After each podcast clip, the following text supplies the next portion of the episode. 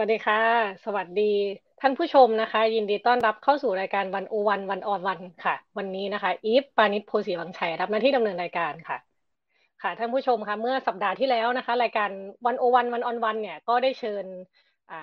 ผู้ลงสมัครรับเลือกตั้งผู้ว่าราชการกรุงเทพมหานครนะคะ คือคุณวิโรธลักษณะอดิศรนะคะ ตัวแทนจากพรรคเก้าไกลนะคะ หลายคนก็บอกว่า เอามาเนี่ยเอามาพักเดียวหรือเปล่านะคะ ในช่วงสัปดาห์ที่ผ่านมานะคะ วันนี้เราก็เชิญตัวแทนนะคะ ผู้สมัครรับเลือกตั้งผู้ว่าราชการกรุงเทพเนี่ยจากอีกพักหนึ่งนะคะ ซึ่งเป็นคนที่เรียกได้ว่าอยู่ในหน้าสื่ออยู่ในกระแสนะคะ แล้วก็เรียกได้ว่าได้รับทั้งดอกไม้และก้อนหินนะคะ หลังจากที่เขาลงประกาศว่าจะลงสมัครเลือกตั้ง รับเลือกตั้งผู้ว่ากรุงเทพนะคะ ก็จะเป็นใครไปไม่ได้นะคะ ในช่วงที่ผ่านมาคนที่อยู่ในกระแสอยู่ในหน้าสื่อถูกวิพากษ์วิจารณ์แล้วก็มีเรื่องที่หลายคนตั้งคำถามนะคะเยอะแยะมากมายนะคะ ก็คือคุณเอ สุชัชวีสุวรรณสวัสดิ์นะคะ สวัสดีค่ะ สวัสดีค่ะคุณเอค่ะสวัสดีครับคุณอีฟครับ สวัสดีครับท่านผู้ชมที่เคารพรักทุกท่านครับ ค่ะ ก็ช่วงที่ผ่านมานะคะ คุณเออย่างที่อย่างที่อีพูดไปเมื่อต้นรายการนะว่า ตั้งแต่ลงมาเล่นการเมืองเนี่ย เรียกได้ว่ามีข่าวมีเรื่องเข้ามาไม่ไม่เว้นแต่ละวันเลยนะคะ แล้วก็มีทั้งประเด็นเรื่องชีวิตส่วนตัวบ้าง แล้วก็ล่าสุดก็ยังมีประเด็นเรื่องการถูกตรวจสอบ เรื่องความร่ำรวยผิดปกติต่างๆ นานานะคะ ก็ช่วงที่ผ่านมาถามอย่างนี้เลยว่า ได้รับทั้งก้อนหินทั้งดอกไม้เนี่ย เจอวิกฤตเจอคำวิจารณ์มากมายเนี่ย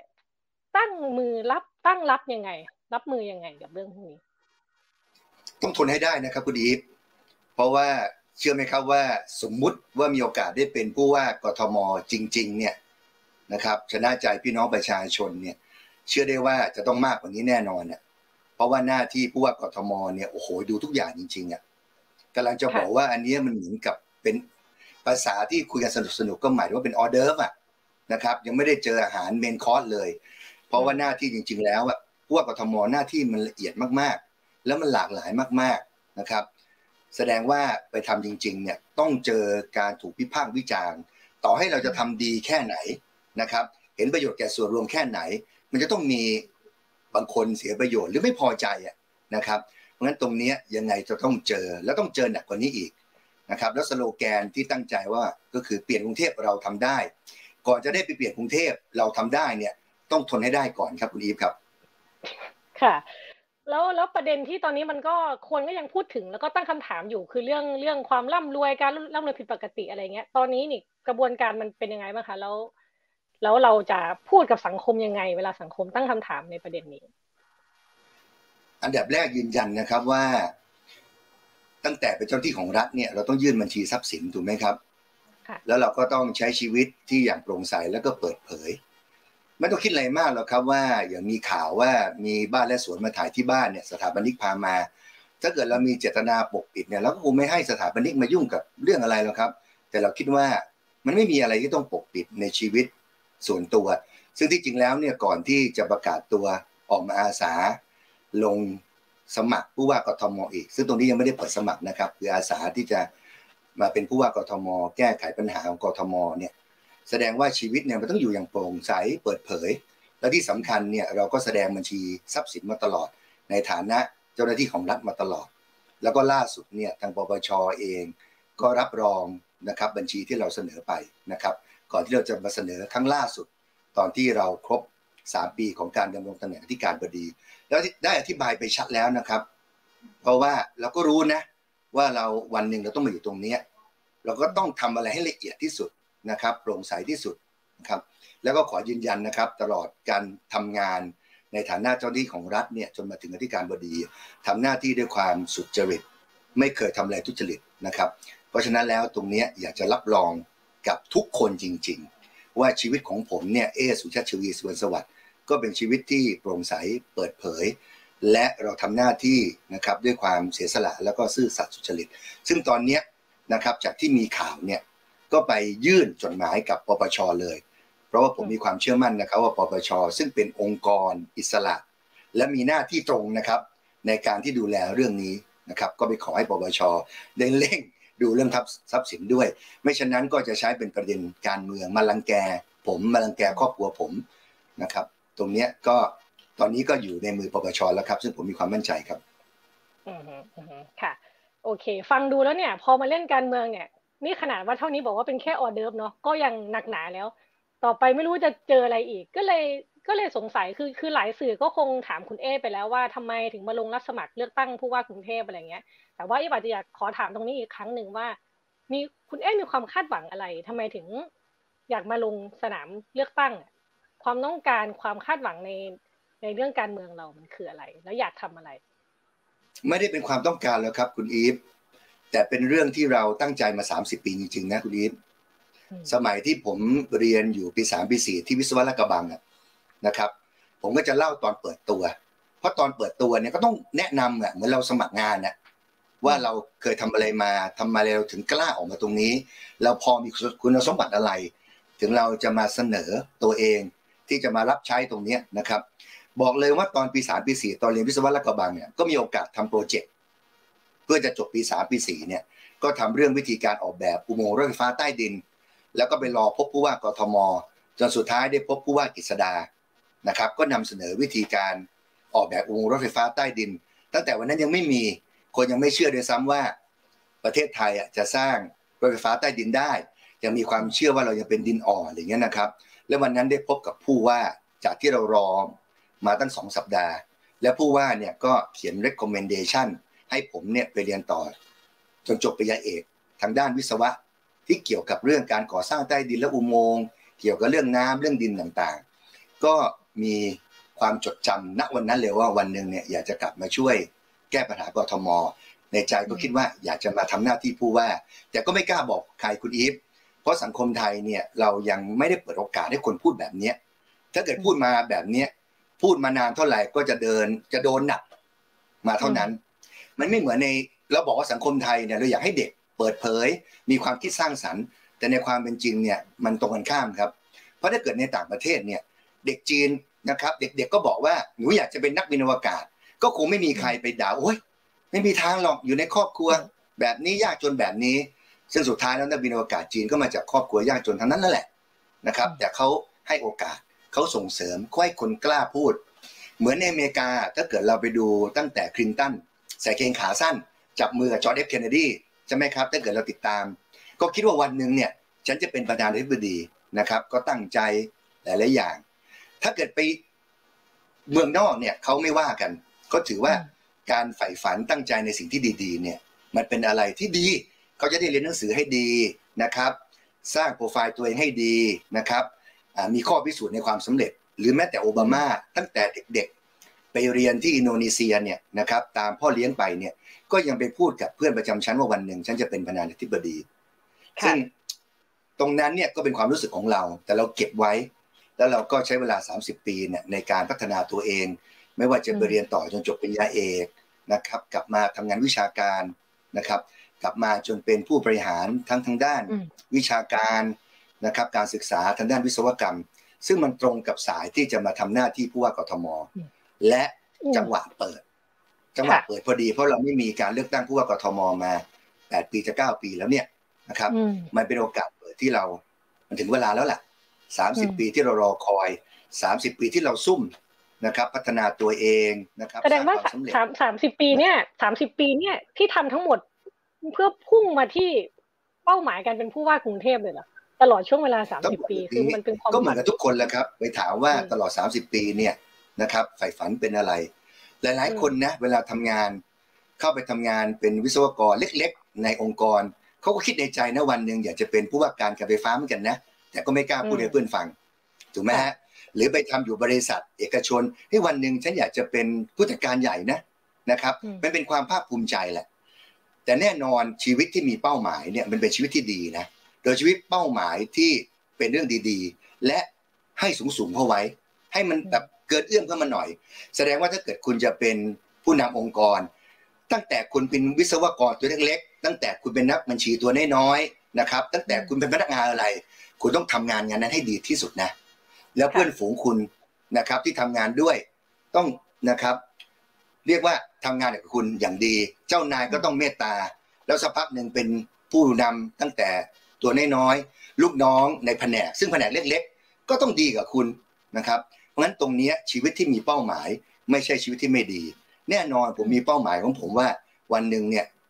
ตั้งใจอยากจะมาทำงานกทม แต่ระหว่างที่จะเดินทาง 30 ปี ก็ต้องพิสูจน์ว่าเราไปอยู่ในหน่วยงานไหน หน่วยงานนั้นก็ต้องดีขึ้นจริง ๆ มีการเปลี่ยนแปลงจริง ๆ คนให้ความร่วมมือจริง ๆ ตรงนี้แหละครับ ก็อยากจะสนับสนุนว่า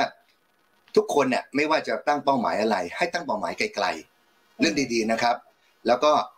หาความสำเร็จ ค่อยๆ เล็กๆเล็กๆเล็กๆสุดท้ายแล้วถ้าเกิดไม่ถึงเป้าหมาย อย่างน้อยที่สุดช่วงเวลาที่ผ่านมา แล้วก็ได้ทำอะไรดีๆ แล้วก็ได้เติมเต็มชีวิตแต่ละช่วงเวลานะครับค่ะความฝันสามสิบปีทำไมมาลงที่พักประชาธิปัตย์คิดนะครับ คิดนะครับ คุณอีฟผมแม่สนใจการเมืองมาตั้งแต่เด็ก ไม่ได้สนใจว่าจะเป็นนักการเมืองนะครับ เพราะว่าชอบตั้งแต่เด็กๆก็ครูก็ให้เป็นหัวหน้าชั้นเป็นอะไรเงี้ยนะครับ มาเรียนมหาลัยก็มีโอกาสได้เป็นตัวแทนเป็นผู้นำนักศึกษา ชอบมากเลยงานชมรมงานชุมนุมงานสโมสรนักศึกษาอะไรก็ทำหมด เราสนใจ โดยเฉพาะการเมืองในต่างประเทศเนี่ยชอบมากเลยนะครับอย่างในอเมริกาเนี่ยชอบมากแต่เด็ก ๆ มีการเลือกตั้งประธานาธิบดีเมื่อไหร่เนี่ยต้องไม่ยอมนอนอะเพราะเราบางทีเรานอนดึก เพื่อจะตื่นมาตอนตีห้าหกโมงเช้าเพราะอเมริกาเนี่ยเขาเช้ากว่าเราใช่ไหมก็กำลังปิดขีดพอดี ก็จะมาดูว่า เอ้ย มีการ พักสีสีแดงสีน้ำเงินเนี่ยเป็นยังไงมีความสนใจมาตลอด ก็คิดนะครับ คิดว่าการที่จะเป็นผู้ว่ากทมให้สำเร็จได้เนี่ยนะครับ มันไม่ใช่ทำงานคนเดียวได้อะครับ เพราะงั้นแล้วเนี่ย เราจะทำอะไรทั้งทีเนี่ย เราควรจะกลัดกระดุมให้ถูกเม็ดนะครับ การปกครองในระบอบประชาธิปไตยแบบเราเนี่ย ทั้งในระดับประเทศ หรือระดับท้องถิ่นเนี่ย มีผู้นำถ้าเกิดเป็นนายกก็ต้องมีสส เพื่อจะสนับสนุนให้นโยบายเขาผ่านกฎหมาย ตามที่เขาสัญญากับประชาชนได้ผ่าน ผู้ว่ากทมเหมือนกันนั่นแหละนะครับ การสังกัดพักเนี่ยมันทำให้ตั้งแต่วันแรกเลย เราได้คุยกับทีมงาน ซึ่งกทมนี่ก็คือ สมาชิกสภากทมหรือสกเนี่ยนะครับเรามีอุดมการแบบนี้ร่วมกันนะ ในการเปลี่ยนกรุงเทพ ให้เป็นเมืองสวัสดิการที่ทันสมัยต้นแบบของอาเซียนฉะนั้นต้องไปด้วยกัน เพราะงั้นตรงนี้อันดับแรกต้องมีพัก เพราะถ้าเกิดไปตายอันดับหน้า บางทีต่อให้เราดียังไงอะเขาก็บอกว่าขอโทษทีอาจารย์สุชาติชวี ผมไปสัญญากับชาวบ้านแบบนี้ผมก็ต้องทำตามแบบนี้ เพราะงั้นมาทำตาม ท่านผู้ว่าไม่ได้หรอกสมมติว่าวันนั้นนะเพราะงั้นแล้วการไปด้วยกันตั้งแต่วันแรก มันก็ไปตามนโยบายอุดมการที่เราสัญญาไว้กับประชาชน นั่นข้อที่หนึ่งทำให้เราจำเป็นต้องมีพักข้อที่สองทำไมต้องเป็นประชาธิปัตย์ประชาธิปัตย์นะครับ ติดตามมา อยู่นานนะครับ อาจจะมีความรู้สึกมาหลาย ๆ คน ที่อยู่ตรงนี้ที่ฟังอยู่ตรงนี้ อาจจะมีความรู้สึกไม่ก็ได้นะนะครับ แต่ตอนนี้ได้เห็นว่าประชาธิปัตย์เนี่ยมันมีกระแสของการเปลี่ยนแปลงจริงๆนั่นคือข้อที่หนึ่งข้อที่สองก็คือค่อยให้โอกาสผมอะซึ่งเป็นคนนอกพัก แล้วไม่เคยมีอะไรทางการเมืองมาก่อนเลย ได้เข้ามานะครับนั่นคือข้อที่สองและข้อที่สามเนี่ยก็ถือว่าจำเป็นนะครับ เพราะวันนี้ เวลาไปลงลงในพื้นที่เนี่ย เรารู้เลยนะว่า ถ้าเกิดเรามีคนที่เขาทางานในพื้นที่มาอย่างยาวนานเนี่ยเขาไปชี้เราดูเลยนะว่า ตรงนี้คือปัญหาที่แท้จริง มันไปถูกจุดเลย คนนี้นะ เป็นคนที่เราควรจะคุยด้วยเขารู้เลยว่าปัญหามันอยู่ที่ไหนเขาเจออะไรบ้างนี่แหละครับสามข้อที่ตัดสินใจมาอยู่ที่นี่ครับ อือ พรรคประชาธิปัตย์ก็ก็ถูกวิจารณ์หลายเรื่องนะคะ โดยเฉพาะเรื่องอุดมการทางการเมืองที่หลายคนอาจจะมองว่าไม่ได้นิ่งเท่าไหร่ หรือว่าอาจจะเคลื่อนไปตามเกมการเมืองถ้าส่วนมาก แล้วก็ผู้ว่ากรุงเทพก่อนหน้านี้ก่อนที่จะเป็นคุณอัศวินเนี่ยก็เป็นของพรรคประชาธิปัตย์แต่ว่าหลายคนก็มองว่าไม่ได้ทำผลงานที่น่าประทับใจเท่าไหร่นัก ประเด็นนี้นี่พี่เอ คุณเอมองยังไงบ้างคะ พูดกันแบบกลางๆนะคุณอีฟมันไม่ค่อยแฟร์นะ คือในสังคมทางการเมืองเนี่ยเราก็มักจะหยิบยกเรื่องที่เขาอาจจะทำพลาด มาเป็นประเด็นมากกว่าที่เขาทำดี เราต้องยอมรับจุดนั้นนะ เพราะการเมืองมันคือการแข่งขันกันห้ามหันกันแต่น้อยที่สุดเนี่ย เราควรจะยึดถือให้เกียรติกับคนที่เคยทำงาน อันนี้ผมพูดกับผู้ว่าราชการกรุงเทพมหานครทุกพักนะ ผมยังคิดถึงลุงจำลองเลย แล้วผมยังคิดถึงอาจารย์กฤษดาที่ผมไปไปพูดคุยเลยนะครับ ผมยังคิดถึงดรพิจิต ผมยังคิดถึงนะครับ คุณสมัครนะครับ หรือท่านผู้ว่าพิรักษ์เจว่าท่านเนี่ยผู้ว่าพิรักษ์เนี่ย ไม่ได้ท่านเนี่ยหอศิลป์ไม่เกิดนะต้องพูดเลยนะ ว่าทำให้หอศิลป์เนี่ยเกิดขึ้นในสมัยท่าน คนอาจจะลืมไปแล้ว แต่มันเป็นความจริง หรือในสมัยท่านอาจารย์คุณชายสุขุมพันธ์เนี่ย เราจะเห็นว่ามีสนามกีฬาเกิดขึ้นมากที่สุดเลย ที่เราวิ่งกันนะครับ ไม่ว่าวันก่อนก็ไปแถวบางบอนแล้วก็เห็นว่าเขาก็ทำอะไรดีเยอะนะ แต่เราไม่เลือกที่จะพูดในสิ่งที่เขาทำดีเขาทาสำเร็จ ก็จะหยิบยกเรื่องที่มันเป็นประเด็นทางการเมือง อันนี้บอกเลยว่าผู้ว่าที่มาจากทุกพักเนี่ยเขาก็ทำความดีเยอะนะเพราะงั้นผมอยากให้ความเป็นธรรมตรงจุดนั้น ก็เลยอยากจะบอกว่าคุณอีฟเชื่อไหมนะครับ ต่อให้วันเนี้ย นะครับผมมีโอกาสไปเป็นผู้ว่าเนี่ยซึ่งแน่นอนเนี่ยก็จะพยายามเปลี่ยนแปลงกรุงเทพให้ดีที่สุด สุดท้ายลงจากตำแหน่งเนี่ยบางทีคนอาจจะไม่ได้พูดถึงเราในแง่ในสิ่งที่เราทำมากมายก็ได้ อันนี้ก็ต้องเป็นเรื่องที่ต้องทำใจนะครับ แต่ก็อยากจะขอความเป็นธรรมกับ กับผู้ว่าทุกๆคนไม่ว่าจะมาจากพรรคใดก็ตามนะครับ อือค่ะโอเคเราสมมุติสถานการณ์แล้วกัน สมมุติว่าคุณเอชนะเลือกตั้งแล้วได้เป็นผู้ว่าเลย เข้าไปทำงาน จะทำอะไรอย่างแรกคะกับกรุงเทพ จะเลือกตั้งนะเดาว่าน่าจะเป็นปลายเดือนพฤษภานะที่เขาว่ากันนะ อันดับแรกเลยคือเรื่องน้ำก่อนเลย เพราะว่ามิถุนาน้ำมาแล้วคุณอีฟไม่เข้าใจเลยนะทำไม ผู้ว่ากทมตั้งแต่ ผมยังเด็กๆ หรือคุณอีฟยังไม่เกิดเนี่ย ก็ยังหาเสียงเรื่องน้ำเน่าน้ำท่วม แล้วตอนนี้ต้องหาเสียงเรื่องน้ำหนุนด้วยนะ แสดงว่ามันไม่ได้ดีขึ้นเลยใช่ไหมมันเลวร้ายลง สิ่งที่ทำอันดับแรกเลย พอเข้าเป็นผู้ว่ากทมนะ บอกเลยนะ อาทิตย์แรกเนี่ย อาทิตย์แรกเนี่ยต้องเข้าไปคุยกับเจ้าหน้าที่กทมเลย ตั้งแต่ตึกกทมที่ดินแดงเลย ต้องเข้าไปยกมือไหว้กอดเขาได้ก็ต้องกอดเลยนะ เพราะว่าระหว่างที่เราหาเสียงเราอาจจะหยิบยกปัญหากทมไอ้นู่นไอ้นี่มานะครับ เพื่อที่เราจะบอกว่าเราทำให้ดีขึ้นเราอยากจะเปลี่ยนกทมบางทีเขาอาจจะเข้าใจผิด ก็ได้ เพราะงั้นในหนึ่งสัปดาห์แรกเนี่ยสิ่งที่ต้องทำที่สุดก็คือต้องให้เข้าใจนะว่า วันนี้เรามาเหมือนครอบครัวเดียวกัน เราต้องมานะครับ ต้องไม่เป็นจำเลยสังคมว่าเจ้าหน้าที่กรทมเนี่ยนะครับเราแก้ไขปัญหาไม่ได้สักทีหนึ่งเพิกเฉยอะไรก็แล้วแต่ วันนี้เราคือทีมเดียวกันนะ เราคือทีมกรทมเดียวกัน ก็ต้องให้เขาไว้วางใจก่อน นี่ตั้งใจเลยว่าอาทิตย์แรกตั้งแต่ ในสำนักงานใหญ่ที่ดินแดง แล้วจากนั้นไปตามเขตเลย อาจจะไปอยู่ที่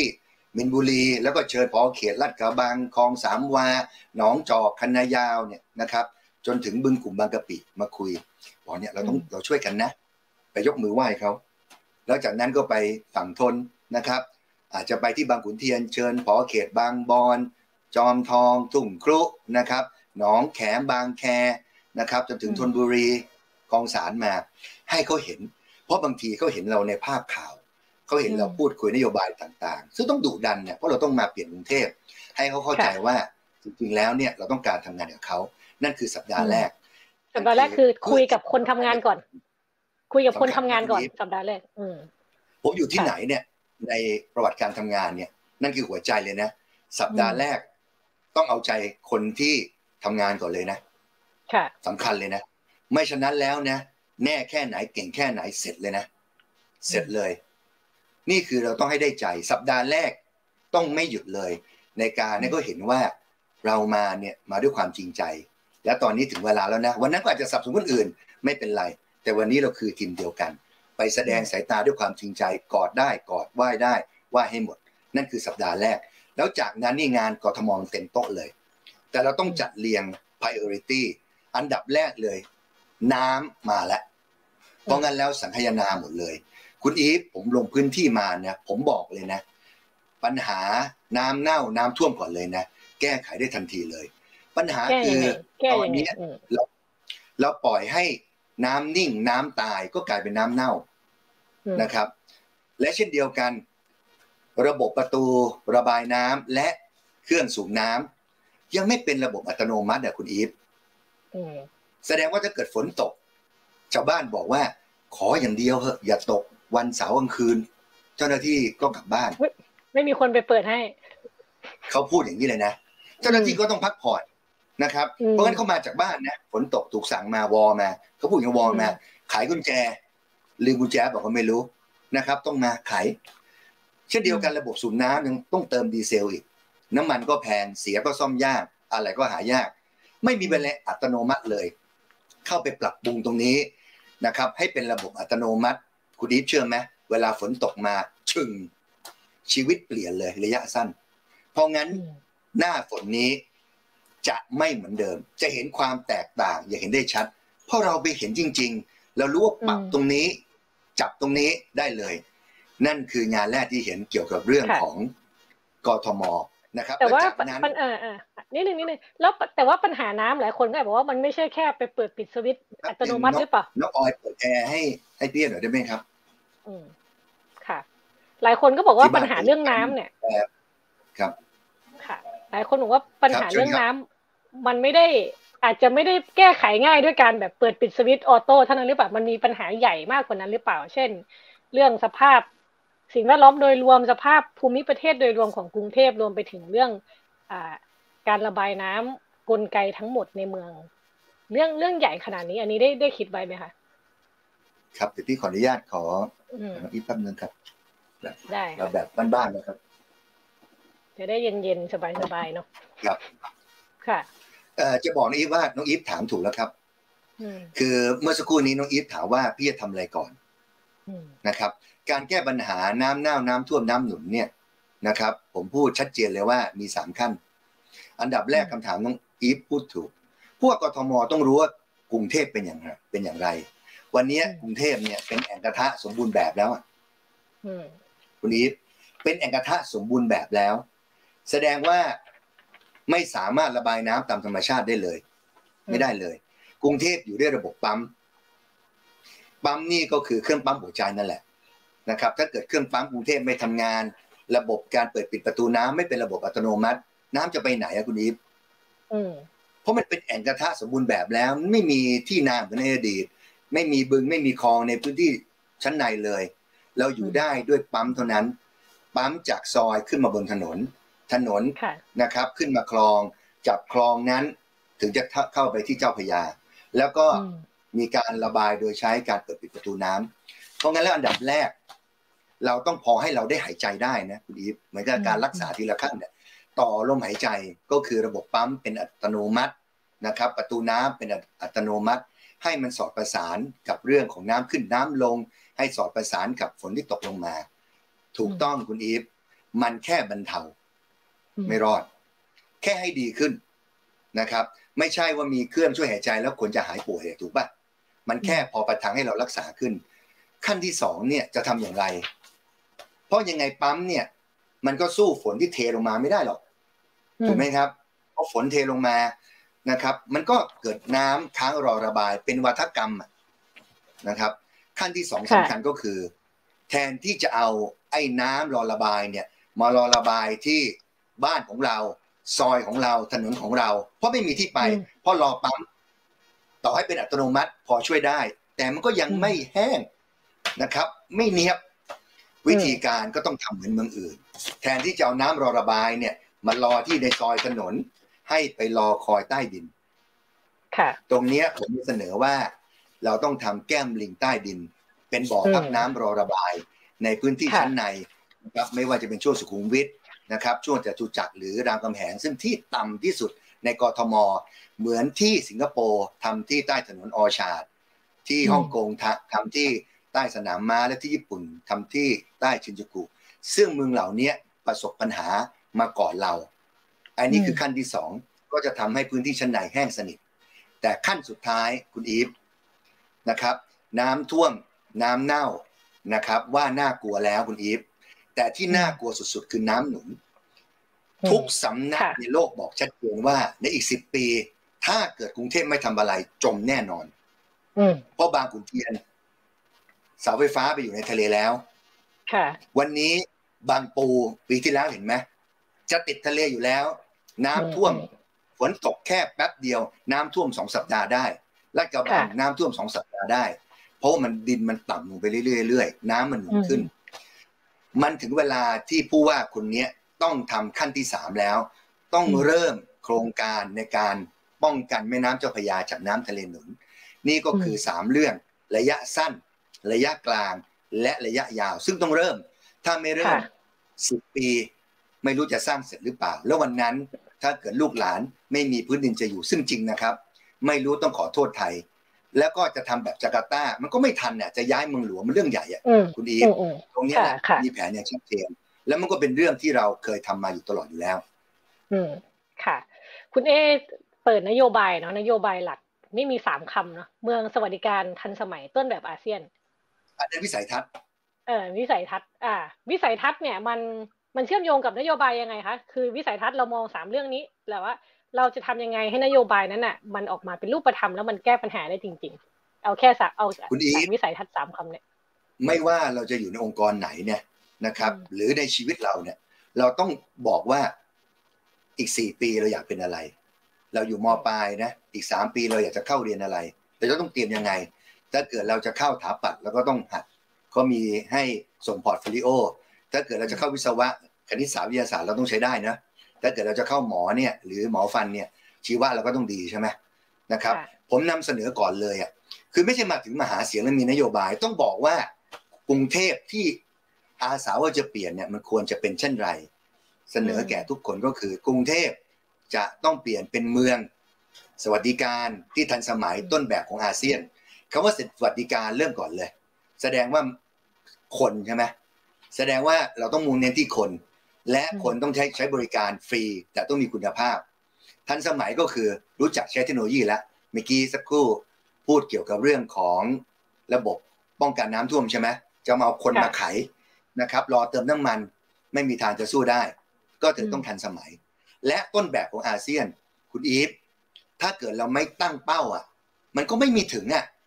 มาเลเซียที่เป็นวันนี้ได้เนี่ยเขาไม่ได้แข่งกับไทยนะ ตาเขาจดจ้องกับสิงคโปร์ว่าเขาอยากให้มี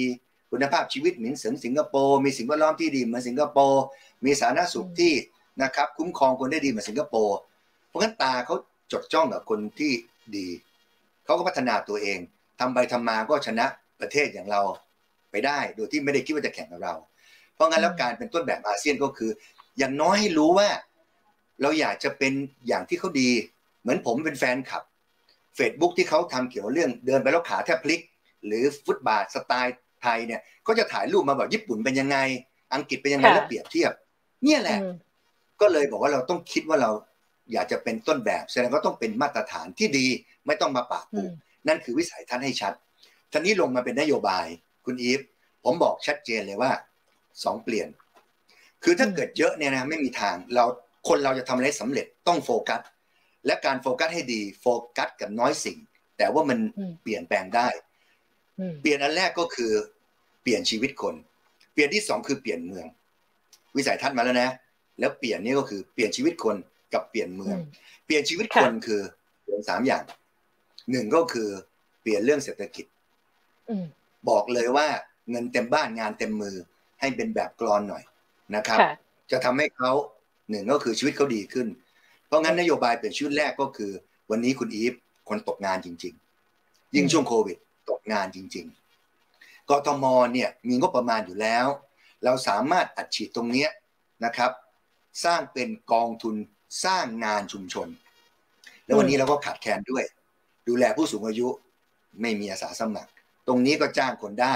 ดูแลเด็กเล็กช่วงโควิดเนี่ยจำเป็นมาก ๆเลยนะครับอสสมีแค่หนึ่งหมื่นคนดูแลคนเป็นสิบล้านคนไม่พอ ต้องขึ้นเป็นอย่างน้อยสองถึงสามหมื่นคน เพราะงั้นตรงนี้เกิดการจ้างงานทันทีนะครับ ในมุมเศรษฐกิจนะครับ สร้างนะครับให้อินเทอร์เน็ตเป็นบริการสวัสดิการพื้นฐาน คุณอีฟมีห้าสิบเก้าเมืองทั่วโลกอินเทอร์เน็ตก็ฟรีหมดแล้วอะแต่วันนี้ประเทศไทยเด็กๆที่เรียนออนไลน์อยู่อินเทอร์เน็ตต้องเสียตังค์ไม่ใช่ละ หรือคนทำงาน work from home ก็ควรจะได้ใช้อินเทอร์เน็ตฟรี และที่สำคัญในชุมชนนะ อินเทอร์เน็ตฟรีเนี่ยช่วยเกี่ยวกับเรื่องการแจ้ง ผู้ป่วยเรื่องโควิด สามารถทำการรักษาทางไกลเข้าถึงทางการแพทย์ได้รวดเร็วด้วย นั่นคือเศรษฐกิจและปิดท้ายด้วยกรุงเทพมันเฉาอะทางด้านเศรษฐกิจเนี่ยคุณอีฟวันนี้มันต้องฟื้นเทศกาล 12 เทศกาลใหญ่ 50 เทศกาลเขต เพิ่งกลับมาจากไปเขตราชราชบุรณะนะครับ จอมทองเนี่ยจอมทองเนี่ยเคยมีตลาดน้ำที่ดังที่สุดในโลกในหนังเจมบอลนะครับ วันนี้สูญพันธุ์แล้วอะ มันเสียดายไหม นั่นคือมุมเปลี่ยนชีวิตในหน้าเศรษฐกิจ จากนั้นก็คือเรื่องของสาธารณสุข ต้องบอกนะ ว่าสมัยก่อน ผู้ว่ากทมอาจจะไม่ได้หาเสียงเรื่องนี้นะแต่วันนี้เนี่ยสำคัญมาก คุณอีฟกทมเนี่ยมีศูนย์บริการสาธารณสุข หน้าปากซอยเลยหกสิบเก้าแห่ง แล้วมีศูนย์ย่อยๆเป็นร้อยเลย แต่ไม่มีหมอครับ หรือมีก็ไม่มีเฉพาะทาง และตอนบ่ายก็ไม่มีหมอ มันเสียดายไหมตรงเนี้ยจะจัดหมอให้ โดยเฉพาะหมอเฉพาะทางซึ่งทำได้ และทำให้มีหมอตลอดทั้งวัน และที่สำคัญควรจะมีเครื่องมือแพทย์ ผมเคยทำเครื่องมือแพทย์ตรงตอนที่เป็นผู้อ่าตอนที่เป็นอธิการและกระบังคุณอิมยังจำได้ทำเครื่องไฮโฟใช่ไหมครับ จากการบริจาคของประชาชน ก็คิดว่าตรงเนี้ยเราสามารถให้เครื่องมือแพทย์ที่ดี ๆ ที่คนไทยทำเอง ให้อยู่ในศูนย์บริการสาธารณสุขนะครับ ได้ทั่วไปของกทม แล้วก็เรื่องสาธารณสุขปิดท้ายด้วยระบบการแจ้งเหตุอะคุณอีฟโทรไปเนี่ยคนบ่นเนี่ยไม่เคยติดนายวันวันอเมริกามีมาตรฐาน 12 วินาทีนะคุณอีฟวันนี้กทมถ้าเกิดอินเทอร์เน็ต ติดทั่วเมืองแล้วเนี่ยการที่แจ้งเหตุเนี่ยหรือฉุกเฉินไม่ว่าจะเป็นอะไร โดยเฉพาะเกี่ยวเรื่องสาธารณสุข มันต้องรวดเร็วทันใจกว่านี้ ตรงนี้ก็เป็นนโยบาย และปิดท้ายด้วยเรื่องการศึกษา ผมอินมาก เพราะผมมีวันนี้ด้วย การศึกษาที่ผมตั้งใจเรียนมา ผมก็มีโอกาสไปเรียนมีโอกาสพัฒนาตัวเอง วันนี้คุณอีฟไม่น่าเชื่อนะ ศูนย์บริการเด็กเล็กเนี่ยได้ก็ประมาณยี่สิบบาท ค่ะ คุณอีฟนมอยู่ในนั้นด้วย มันจะไหวไหมคุณอีฟผมอยากจะชวนคุณอีฟกับท่านผู้ชมไปด้วยกัน ผมไปยกเด็กในชุมชนนะ ตัวเบาหวงเลย ค่ะ เบาหวงคือผอมคือผอม ต่อให้เรามีครูดีผอมไม่ได้อาหารหลักห้าหมู่ต่อให้มีครูดีที่สุดในโลก แต่ฮาร์ดแวร์มันไม่ได้อะแล้วเด็กไทยอะเปรียบเทียบกับเด็กเกาหลีเด็กจีนเนี่ยความสูงเราเท่านี้นะแต่เด็กเกาหลีเด็กจีนเด็กญี่ปุ่นไม่อย่างเงี้ยนะเพราะงั้นแล้วถ้าเกิดไม่แข็งแรงไม่สูงเนี่ยนะครับ หรือสมองตอนเด็กๆ ไม่ได้อาหารหลักห้าหมู่นะมีครูดีโรงเรียนดียังไงก็ยาก เพราะงั้นผมอินเรื่องนี้มาก จะเพิ่มจากยี่สิบเป็นสี่สิบาทเลย เขาได้อาหารเช้าด้วยได้นมแล้วสี่สิบาทนี่พอใช่ไหมสี่สิบาทนี่พอใช่ไหมคะพอครับ เพราะว่าพอเข้าไปอนุบาลแล้ว เขาได้อาหารเช้าสิบห้าบาทนะวันยี่ห้าแต่ว่าเด็กเล็ก ท่านผู้ชม เคยได้ยินใช่ไหมครับ ก่อนจะถึงอนุบาลก็สายเสียแล้วอนุบาลยี่สิบาทเนี่ยก็สายเสียแล้ว เพราะว่าร่างกายแค่แกลนและสมองไม่ได้พัฒนานะครับ เพราะงั้นสี่สิบาท แล้วไงแม่คุณอีฟเด็กไทยเกิดน้อยลงเยอะเลยรุ่นผมเนี่ยเกิดเกือบล้าน ปัจจุบันเหลือห้าแสนแล้ว แสดงว่างบประมาณสองเท่าเนี่ยที่จริงแล้ว ต่อหัวนะเป็นสองเท่า แต่งบประมาณแทบไม่ได้เพิ่มเลยถูกไหมเพราะเด็กน้อยลง เราสามารถจัดเต็มได้ นั่นคือเรื่องของการศึกษา ผมสนใจมากๆตั้งแต่ก่อนวัยเรียน และที่อยากทำมากก็คือ ต้องมีโรงเรียนต้นแบบห้าสิบเขตห้าสิบโรงเรียน จะเป็นโรงเรียนที่ คนอยากจะมาเรียน ไม่ใช่อยู่ข้างเรียนกทมส่งลูกไปเรียนโรงเรียนในเมือง บางทีก็ต้องเรียนเรียนโรงเรียนเอกชนต้องเสียตังค์พ่อแม่คนกรุงเทพไม่ได้รวยนะแต่โหน เพราะต้องเสียสละให้ลูกเรียนดีที่สุด ตรงนี้อยากให้โรงเรียนใกล้บ้านเป็นโรงเรียนต้นแบบได้นะครับ เรียนได้ถึงสามภาษามีวิชาอนาคตนะครับ แล้วมีอาจารย์ที่เขาสอนภาษามาจากประเทศที่เป็นภาษาแม่ ตรงนี้แหละครับ คือเป็นอะไรที่ผมทำตรงนี้มา อันนั้นคือมุมเปลี่ยนเปลี่ยนชีวิตนะ ก็คือเปลี่ยนเรื่องเศรษฐกิจเปลี่ยนเรื่องสุขภาพ เปลี่ยนเรื่องการศึกษา เช่นเดียวกันขออนุญาตอีกมือหนึ่งก็คือ เรื่องเปลี่ยนเมือง คนมาก่อนแล้วนึ่งเมือง คุณอีฟเมื่อกี้ก็ถาม เรื่องน้ำน้ำเน่า น้ำท่วมน้ำหนุนต้องให้จบในรุ่นเราครับอย่างน้อยสี่ปีเนี่ยต้องเห็นการเปลี่ยนแปลงแล้วไอ้น้ำท่วมเนี่ยมันต้องน้อยลง น้ำเน่าเนี่ยต้องเห็นบางคลอง และโดยเฉพาะฝั่งทนเนี่ย คือสภาพธรรมชาติ และน้ำหนุนใช้เวลาสิบปีนะครับ แต่อย่างน้อยเริ่มนับหนึ่งในครั้งนี้แน่นอน และเรื่องการจราจรคุณอีฟวันนี้รถติดสุดๆแล้วเห็นไหมค่ะ คุณเอคะเดี๋ยวนิดนึงเมื่อกี้เมื่อเมื่อกี้ประเด็นเรื่องน้ำเนาะเรื่องน้ำที่เราคุยกันก่อนจะไปเรื่องขนส่งจราการจราจรเนาะอ่ามันมีประเด็นหนึ่งที่คุณเอพูดก็คือเรื่องการทำแก้มลิงใช่ไหมคะ ซึ่งคิดว่าอันนี้เป็นสิ่งที่น่าจะดีไซน์ได้เนาะเป็นวิศวกรไปแล้วก็คงคิดว่าคงมีการไปดูแล้วก็วางแผนมาแล้วนะคะ ทีนี้ก็เลยอยากอยากถามนิดนึงว่า มันมีการคำนวณไว้หรือยังคะว่า มันต้องเก็บน้ำฝนให้ได้กี่ลูกบาทเมตร รับฝนตกหนักได้กี่ชั่วโมงอะไรเงี้ยจะสร้างตรงไหนขนาดเท่าไหร่ ใช้งบประมาณเท่าไหร่อย่างเงี้ยครับที่จริงแล้วเนี่ยเรื่องนี้เป็นเรื่องที่คนถามมาเยอะเลยนะครับ ก็เข้าใจอะว่าเขาคนก็มีสิทธิ์ที่จะสงสัย แต่อันดับแรกนะ คุณอีฟ มันเป็นเรื่องที่ประเทศเพื่อนบ้านทำกันแล้วอะมาเลเซียก็ทำแล้ว สิงคโปร์ก็ทำแล้ว ญี่ปุ่นก็ทำแล้วนะครับ เพราะมันมันเป็นวิธีในการแก้ปัญหาน้ำท่วมแบบเป็ดเสร็จ ในเมืองที่มีพัฒนาการสูงสูงมีความหนาแน่น อย่างกรุงเทพกัวลาลัมเปอร์ฮ่องกง สิงคโปร์หรือโตเกียวพูดง่ายๆเลยครับคุณอีฟนะครับแล้ววาดแผนผังเลยนะครับ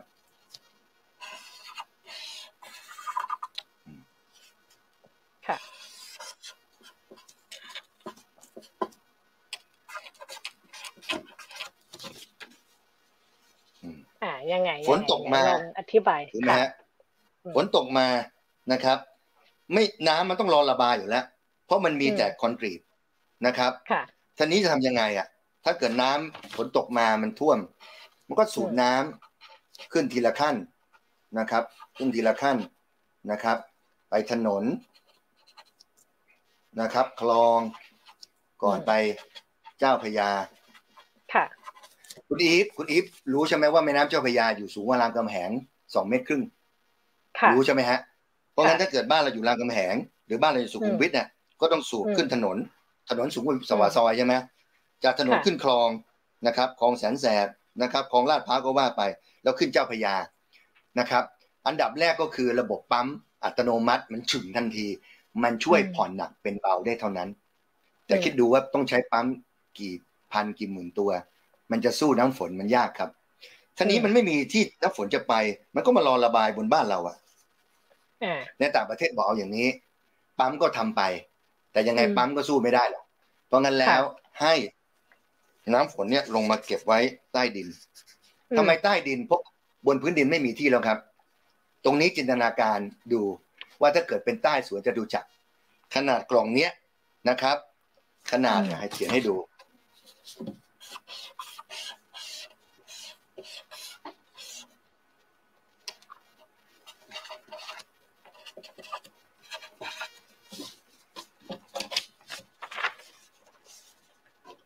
ห็นไหมครับ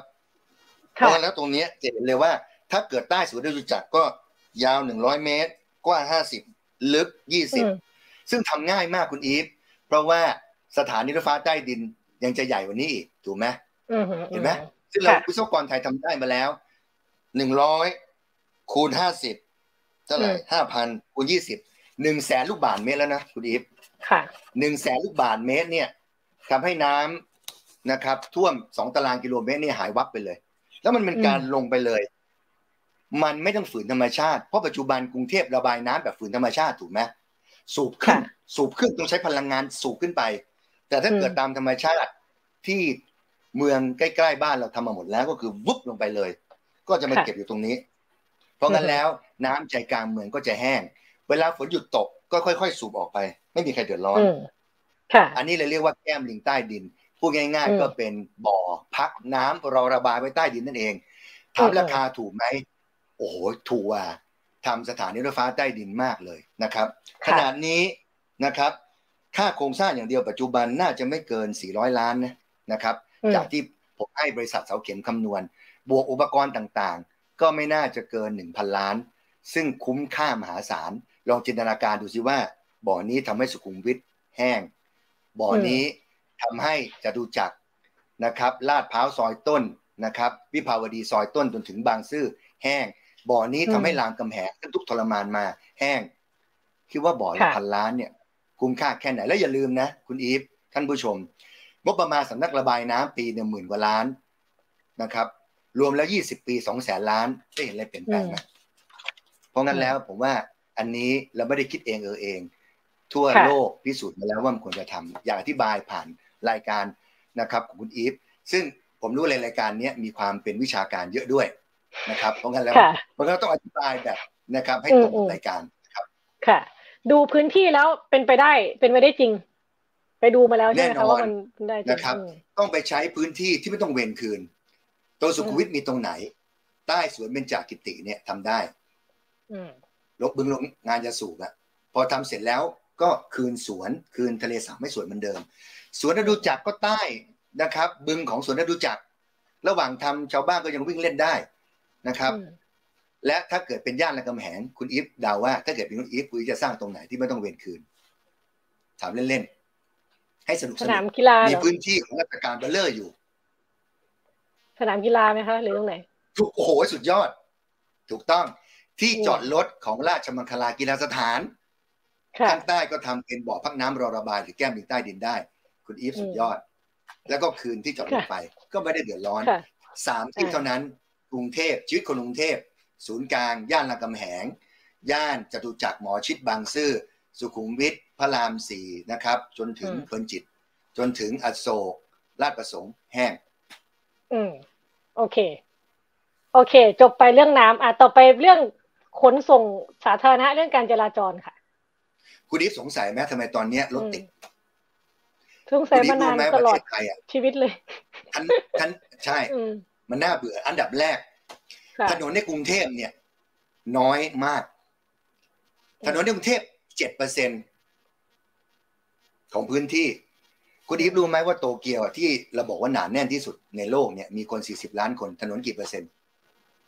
ยี่สิบเปอร์เซ็นต์ยี่สิบกรุงปารีส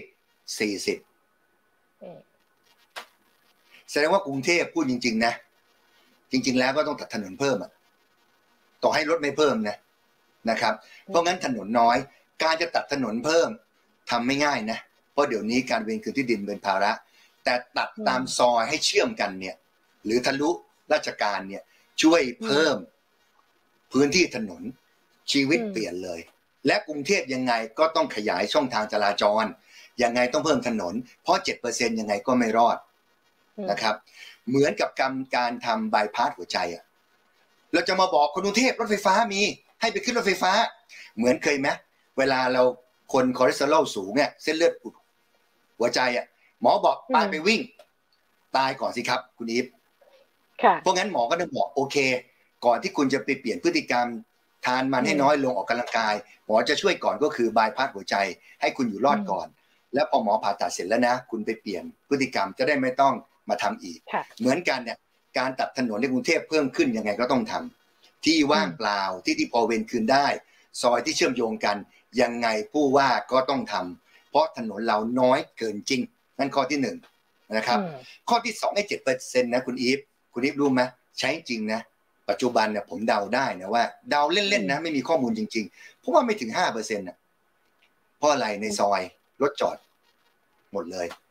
คุณอีฟยังจำข่าวได้ไหมว่าไฟไหม้อพาร์ตเมนต์แถวพญาไทรถดับเพลิงเข้าไปไม่ได้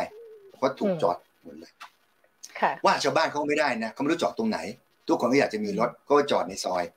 แต่พอไฟไหม้เข้าไม่ได้ แล้วเวลาจะออกมารถก็ติดในซอย เพราะในซอยสมมติมีสองเลน จริง ๆ แล้ววิ่งได้แค่เลนเดียวใช่ไหมครับ ในฮ่องกงในญี่ปุ่นโตเกียวเนี่ยที่หลาย ๆ คนอาจจะเคยไป เมืองเขาส่งเสริม ให้มีที่จอดรถเอกชนเยอะๆ โดยเขาส่งเสริมโดยการลดภาษีที่ดินและสิ่งปลูกสร้าง ในเมืองเนี่ยภาษีที่ดินและสิ่งปลูกสร้างแพงนะคุณอีฟบางแปลงเนี่ยแปลงนิดเดียวเสียหลายแสนนะเพราะมันราคาประเมินขึ้นทุกปีไงนะครับเพราะงั้นเขาก็เลยไปปลูกมะนาวนะครับปลูกมะม่วงอะไรอย่างเงี้ยปลูกกล้วยพูดง่ายๆปลูกนี้ภาษีถูกไหมครับพูดกันตรงๆ มันก็ไม่น่าจะเป็นอย่างนั้นนะไปว่าเขาก็ไม่ได้ เพราะว่า เขาไม่มีออปชันอื่นนะเอาเป็นอย่างนี้ในซอย ถ้าเกิดท่านมีพื้นที่ว่างเปล่า ถ้าเกิดผมเป็นผู้ว่ากทม ผมจะลดภาษีให้ ให้ทำท่านที่จอดรถ เดี๋ยวนี้ที่จอดรถเดี๋ยวนี้มันเป็นแบบมอเตอร์ทำในจีน หรือในไทยก็ทำได้แล้วถูกด้วย แต่ขอให้ท่านเก็บในราคาที่ถูก ก็จะทำให้รถเนี่ยออกจากซอย แล้วเราเป็นเจ้าของรถเนี่ยเราห่วงรถจะตาย จอดรถในซอยเดี๋ยวถูกขูดขีด เดี๋ยว ไอ้หูช้างก็พับมอเตอร์ไซค์ชนเลยอย่างเนี้ย ราะงั้นในซอยจะแก้ปัญหาได้ปลอกหนึ่งแล้ว จะเพิ่มพื้นที่ในซอยได้แล้ว ทั้งเรื่องความปลอดภัย และเรื่องการสัญจรในซอย ส่วนถนนใหญ่คุณอีฟเจออะไร ก่อสร้างรถไฟฟ้าใช่ไหมคุณอีฟไปดูแถวศรีนครินเนี่ยก้มไปดูสิ มีแต่หญ้าขึ้นกับเก็บ เก็บของก่อสร้างถูกป่ะที่จริงในต่างประเทศเขาไม่ให้ทำอย่างนั้นนะครับทำตอมอเสร็จแล้ว ขอร้องเถอะครับ ผมเป็นผู้ว่ากทมอะผมเป็นเจ้าของพื้นที่ ผมมอบพื้นที่ให้กับพี่ๆแล้วอะ พี่ๆทำอะไรเสร็จแล้วพี่ๆถอนออกก่อนได้ไหมคืนพื้นที่บางส่วนเข้ามารถมันจะได้ไม่ติด ไม่ใช่พี่เอาไปแล้วเอาไปเลยหญ้าก็ขึ้น มากองดองกองของไว้อย่างนั้นเนี่ยเขาไม่ทำกันขอร้องว่าขอคืนพื้นที่ เพราะอย่าลืมนะว่า ผมเป็นเจ้าของพื้นที่ในฐานะตัวแทนของคนกทม ถ้าเกิดพี่ทำผมจะช่วยดูแลความสะดวก และเวลาพี่คืน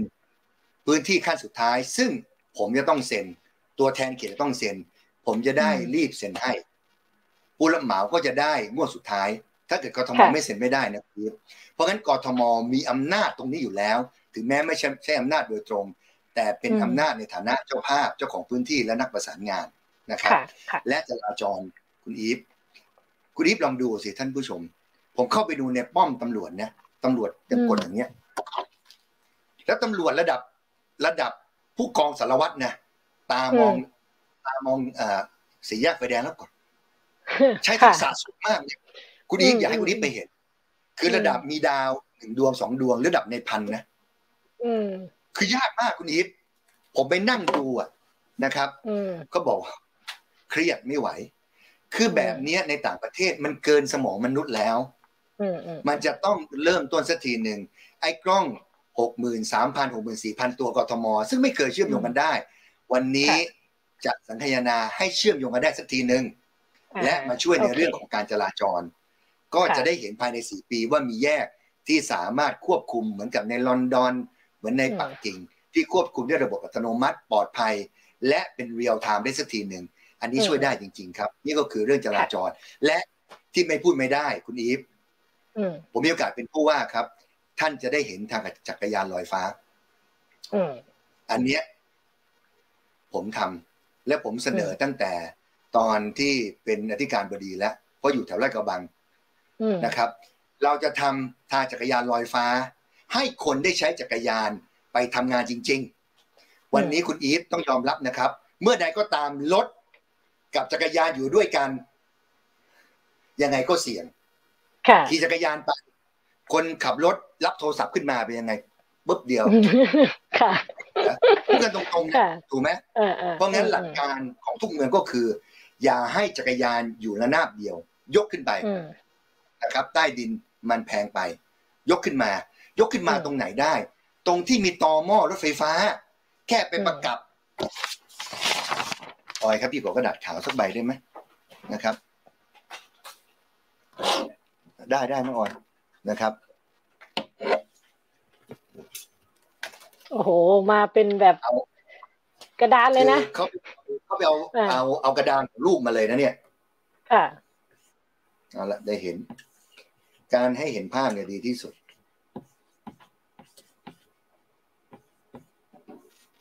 คุณอีฟครับ นี่ก็คือรถไฟฟ้าลอยฟ้าบ้านเราถูกไหมก็บนรถไฟฟ้ารถยนต์ เขียนคร่าวๆนะ ถ้าเกิดคุณอีฟขี่จักรยานตรงนี้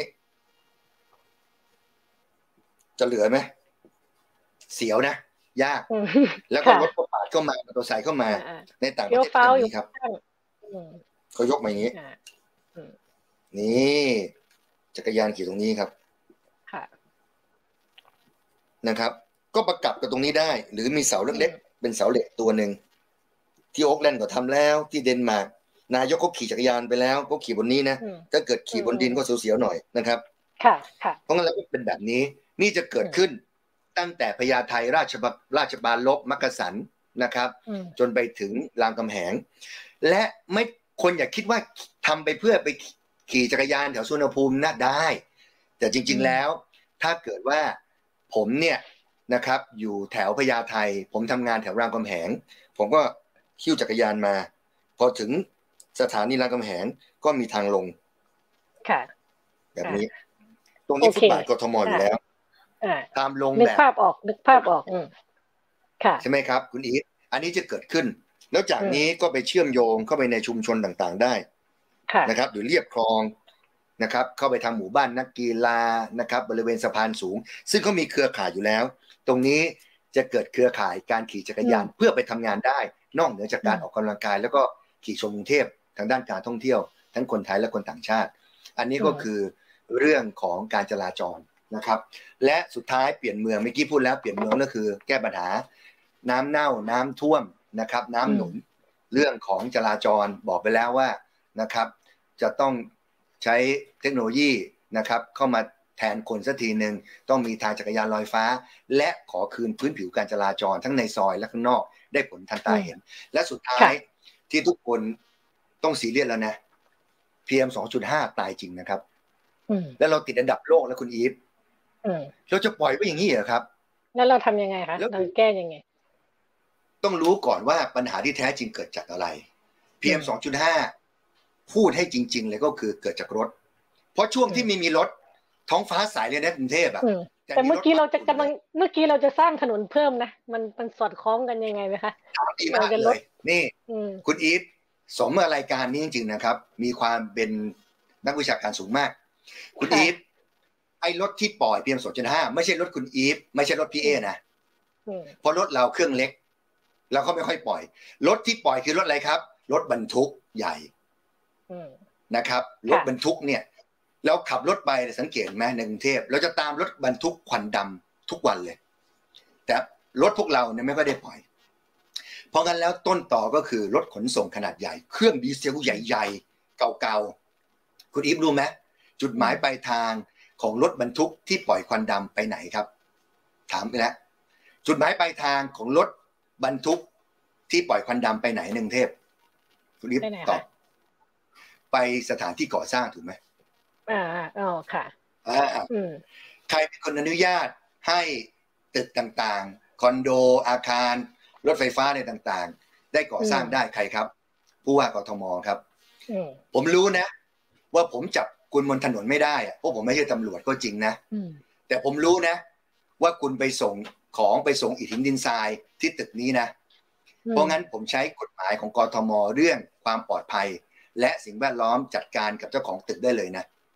แสดงว่าถ้าเกิดมีรถปล่อยพีเอ็มสองจุดห้าทำถนนเลอะนะ ผมสามารถที่จะเพิกถอนใบอนุญาตตึกได้ ถ้าเกิดคุณอีฟเป็นเจ้าของเขตเลยนะครับ ก็จะจะกำชับผู้รับเหมาว่า กรุณาเถอะครับ รถที่มาส่งเนี่ย ขอเป็นรถที่มีการตรวจเรื่อง PM 2.5 แล้ว นั่นคือข้อที่หนึ่งผลทันทีเก็บทันที ข้อที่สองคุณอีฟคุณอีฟเห็นไหมตึกที่ก่อสร้างในกรุงเทพอะมีไม่กี่ตึกอะที่แรปซะสวยเลยเหมือนต่างประเทศอะไม่มีฝุ่นออกแต่ตึกจำนวนไม่น้อย เป็นริ้วเลยคนที่อยู่ใกล้ ๆ ที่การก่อสร้างเนี่ย แสบจมูกทุกคน แสบตาทุกคน ค่ะทำไมทำอย่างนั้นน่ะ ไอ้คนดี ก็มีส่วนหนึ่ง แต่คนไม่ปฏิบัติตามความรับผิดชอบ มีปัญหากับผมสิครับเพราะผมให้ใบอนุญาตคุณได้ ผมก็เพิกถอนคุณได้ ถ้าเกิดคุณไม่แรปนะครับ แล้วคนแรปก็ถามอีก เนี่ย ผมแรปแต่ตึกข้างไม่แรปแล้วผมจะได้อะไร ผมตอบเลยคุณอีฟคุณอีฟเมื่อสักครู่นี้เห็นไหมว่ากทมมีอาวุธหนักอยู่ก็คือ ภาษีที่ดินและสิ่งปลูกสร้าง ถ้าเกิดตึกคุณอีฟสร้างแล้วแลบหมด เอาค่าแลบนั่นแหละมาหัก ลดหย่อนภาษีที่ดินและสิ่งปลูกสร้างได้ ผมใช้เรื่องภาษีเป็นเครื่องมือ คุณอีฟก็ดีใจ เพราะว่าทำไปแล้วลดหย่อนภาษีได้ แต่ถ้าเกิดคุณอีฟไม่ทำเจอผมถอนใบอนุญาตร้อนตรงนี้ก็เกิดขึ้นได้เกี่ยวกับเรื่องของสิ่งแวดล้อมที่ตั้งใจจะทำและสุดท้ายก็คือกรุงเทพสวนสาธารณะคนเข้าถึงไม่ได้ บอกมีสวนลุมมีสวนสวนหลวง ผมอยู่ลาดกระบังให้ผมไปวิ่งสวนลุมแบบคุณอีฟมันคงไหวหรอกแต่ในกรุงโตเกียวเขารายงานว่ามีพันสวนสาธารณะ เพราะเขาใช้พื้นที่เล็กๆ เป็นสวนสาธารณะฉบับกระเป๋าหรือพ็อกเก็ตพาร์คซึ่งผมไปทำที่คลองเตยมาแล้วซอยหนึ่ง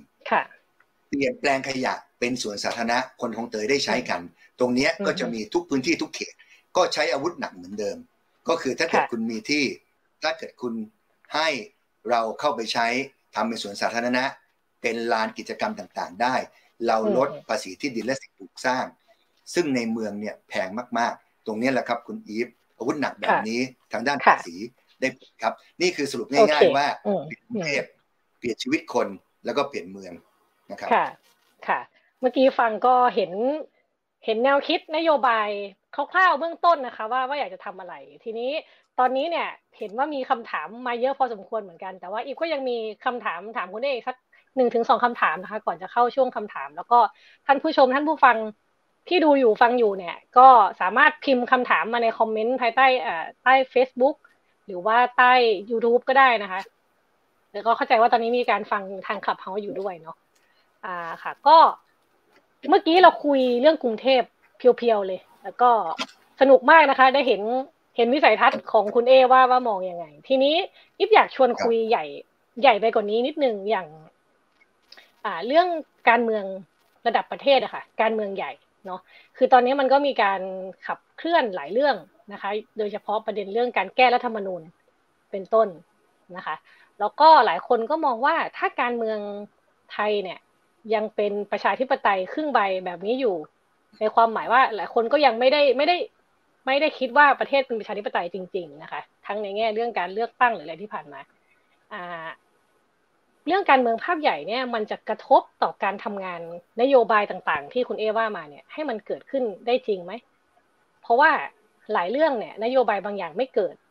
เพราะว่ามันดันไปติดล็อกอะไรหลายอย่างทางด้านการเมืองอย่างเงี้ย จริงครับคุณอีฟผู้ว่ากทมเนี่ยเป็นตำแหน่งเฉพาะที่น่าสนใจมากเลยนะ คือห้ามทะเลาะกับคนเลยนะคุณอีฟ ค่ะทะเลาะกับใครเมื่อไหร่เนี่ยคนเดือดร้อนคือประชาชนนะถูกไหมถ้าเกิดไปทะเลาะกับการประปาเนี่ยนะครับ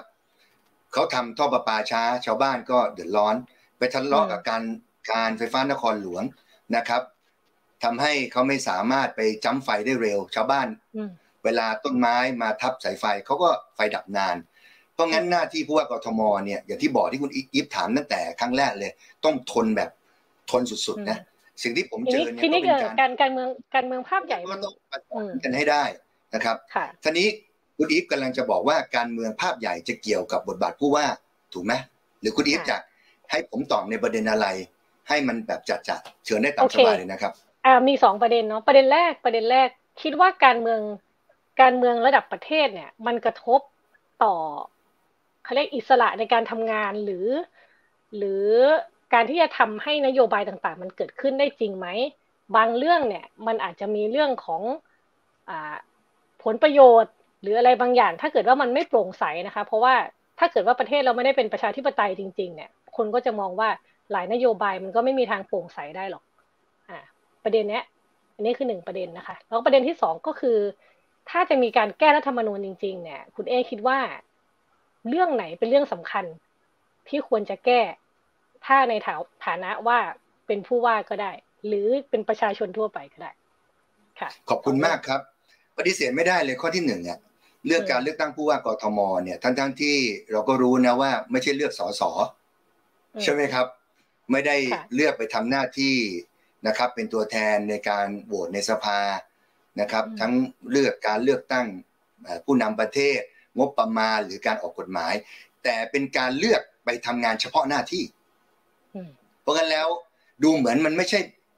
ถ้าเกิดบอกเป็นนักการเมืองก็จะเป็นนักการเมืองในมุมที่ต้องเลือกตั้ง แต่อาชีพมันไม่ใช่อาชีพ นักการเมืองนักการเมืองนะ มันเป็นอาชีพของแบบหัวหน้าช่างกับพ่อบ้านนะปะปูซ่อมให้ถูกที่ใส้ถูกจุด ดูแลเรื่องการศึกษา ดูแลเรื่องปากท้องคนในบ้านในครอบครัวกทม ซึ่งต้องถือว่าเป็นครอบครัวเดียวกันเนี่ย ดูแลผู้สูงอายุดูแลเรื่องเด็กอะไรต่าง ๆ เพราะงั้นแล้วในความเป็นจริงเนี่ย มันไม่ได้ เป็นอะไรที่ลิงก์กับทางด้านการเมืองของประเทศโดยตรงสักทีเดียวนะคุณอีฟนะครับ แต่ว่าประชาชนก็จะมีใจผูกๆอยู่กับ อืเราชอบแบ่งเป็นทางนู้นสีนู้นสีนี้ ก็จะเอามาช่วยในการตัดเอามาเป็นปัจจัยในการตัดสินใจเลือกตั้งผู้ว่ากทมไอ้นี้ปฏิเสธไม่ได้ ซึ่งผมพยายามสื่อสารว่าไม่ใช่นะนะครับ คุณอาจจะไม่ชอบอพักผม คุณอาจจะไม่ ชอบผม แต่คุณเห็นว่าจ้าหมอนี่ทำงานได้อะคุณน่าจะเลือกคนที่ทำงานได้เพราะเป็นงานเฉพาะเฉพาะทางจริง ๆ อันนั้นก็คือสิ่งที่ผมพยายามสื่อสารในทุกสื่อนะครับ เอาละพอเป็นไปแล้วที่คุณอีฟบอกว่ามันจะเกี่ยวอะไรกับทางการเมืองไหมถ้าเกิดว่าไม่ใช่พักเดียวกันหรืออะไรต่าง ๆ กัน การแทรกแซงในงานกรทมมีได้นะครับ แต่ว่ามันไม่ได้แบบเยอะมากจนกระทั่งเป็นผลกระทบ เมื่อกี้คุณอีฟถามเรื่องน้ำเนี่ยจะว่าแล้วเรื่องประตูน้ำนะครับ เรื่องระบบของสูบน้ำเนี่ยซึ่งให้เป็นอัตโนมัตินะครับปะปูให้เรียบร้อยเนี่ยไม่มีใครเกี่ยวเลยผู้ว่ากทมคนเดียวเท่านั้น ไอ้เรื่องฝุ่น PM 2.5เนี่ยที่จะจัดการกับตึกรับผิดชอบ ก็ผู้ว่ากทมนะครับไอ้เรื่องชุมชนกทมก็มีงบอยู่แล้วไอ้เรื่องศูนย์บริการทางการแพทย์สาธารณสุขมีโรงพยาบาลทั้งสิบเอ็ดแห่ง มีคณะแพทย์คณะพยาบาลอยู่แล้ว มันเบ็ดเสร็จของมันเลยนะ เพราะงั้นไอ้ตรงนี้ไม่ว่าจะเปลี่ยนชีวิตหรือเปลี่ยนเมืองเนี่ย เรียกได้ว่าผู้ว่ากทมเนี่ยปฏิเสธความรับผิดชอบไม่ได้ และในสี่ปีเนี่ยพูดง่าย ๆ ว่ามีเรื่องที่ทำได้มากกว่าที่ทำไม่ได้ เพราะงั้นตอบข้อแรกเลย อาจจะมีแต่จะไม่มีจนถึงขนาดที่เราจะมาอ้าง มาแก้ตัวว่า เพราะเขานะ เพราะเขานะไม่ถึงระดับนั้นข้อที่แปลว่าแปลว่าคุณเอมองว่า การเมืองอ่าการทำงานของกรุงเทพเนี่ย ไม่ได้เกี่ยวข้องกับการเมืองระดับประเทศ การเมืองภาพใหญ่ เกี่ยวข้องแต่ไม่เกี่ยวถึงขนาดว่าจะปิดกั้นให้เราทำงานไม่ได้เต็มที่ อย่างน้อยที่สุดเนี่ยจะทำงานได้เจ็ดสิบเปอร์เซ็นเนี่ยนะครับแบบคร่าวๆเนี่ยได้ อีกสามสิบเปอร์เซ็นก็มีอะไรที่เหลื่อมๆนะครับ แต่สามสิบเปอร์เซ็นใช่ว่าไม่ทำทำไม่ได้นะ เพราะอะไรที่เราบอกเป็นเป็นประโยชน์ประชาชน เราก็มีสิทธิ์ฟ้องประชาชนได้นะรัฐบาลเนี่ยเขาเป็นการเมืองการเมืองยิ่งกว่า ผู้ว่ากทมอีกนะ เพราะงั้นแล้วถ้าเกิดมันเห็นว่าเป็นเรื่องจริง ๆ เนี่ยผมว่ากทมก็ไม่ขัดไอ้รัฐบาลเนี่ยก็ไม่ขัด เช่นเรื่องน้ำเน่าอะนะครับหรือน้ำท่วมเนี่ยลองขัดผมว่าเขาก็เสียแต้มไม่น้อยเหมือนกัน ผมเชื่อไอ้สามสิบเปอร์เซ็นที่ไม่ใช่อำนาจของผู้ว่ากทมนะจริง ๆ แล้วมันอาจจะทำได้ก็ได้ ถ้าเกิดเรารู้จักในการทำงานร่วมกัน อันนี้ตอบคุณอีฟแบบตรงไปตรงมานะครับ ส่วนข้อสองรัฐธรรมนูญใช่ไหมถ้าอยากให้แก้ได้บอกตรงๆเลยครับ ขออนุญาตให้เกิดการกระจายอำนาจสักทีนะครับเมื่อไหร่จังหวัดอื่นเนี่ย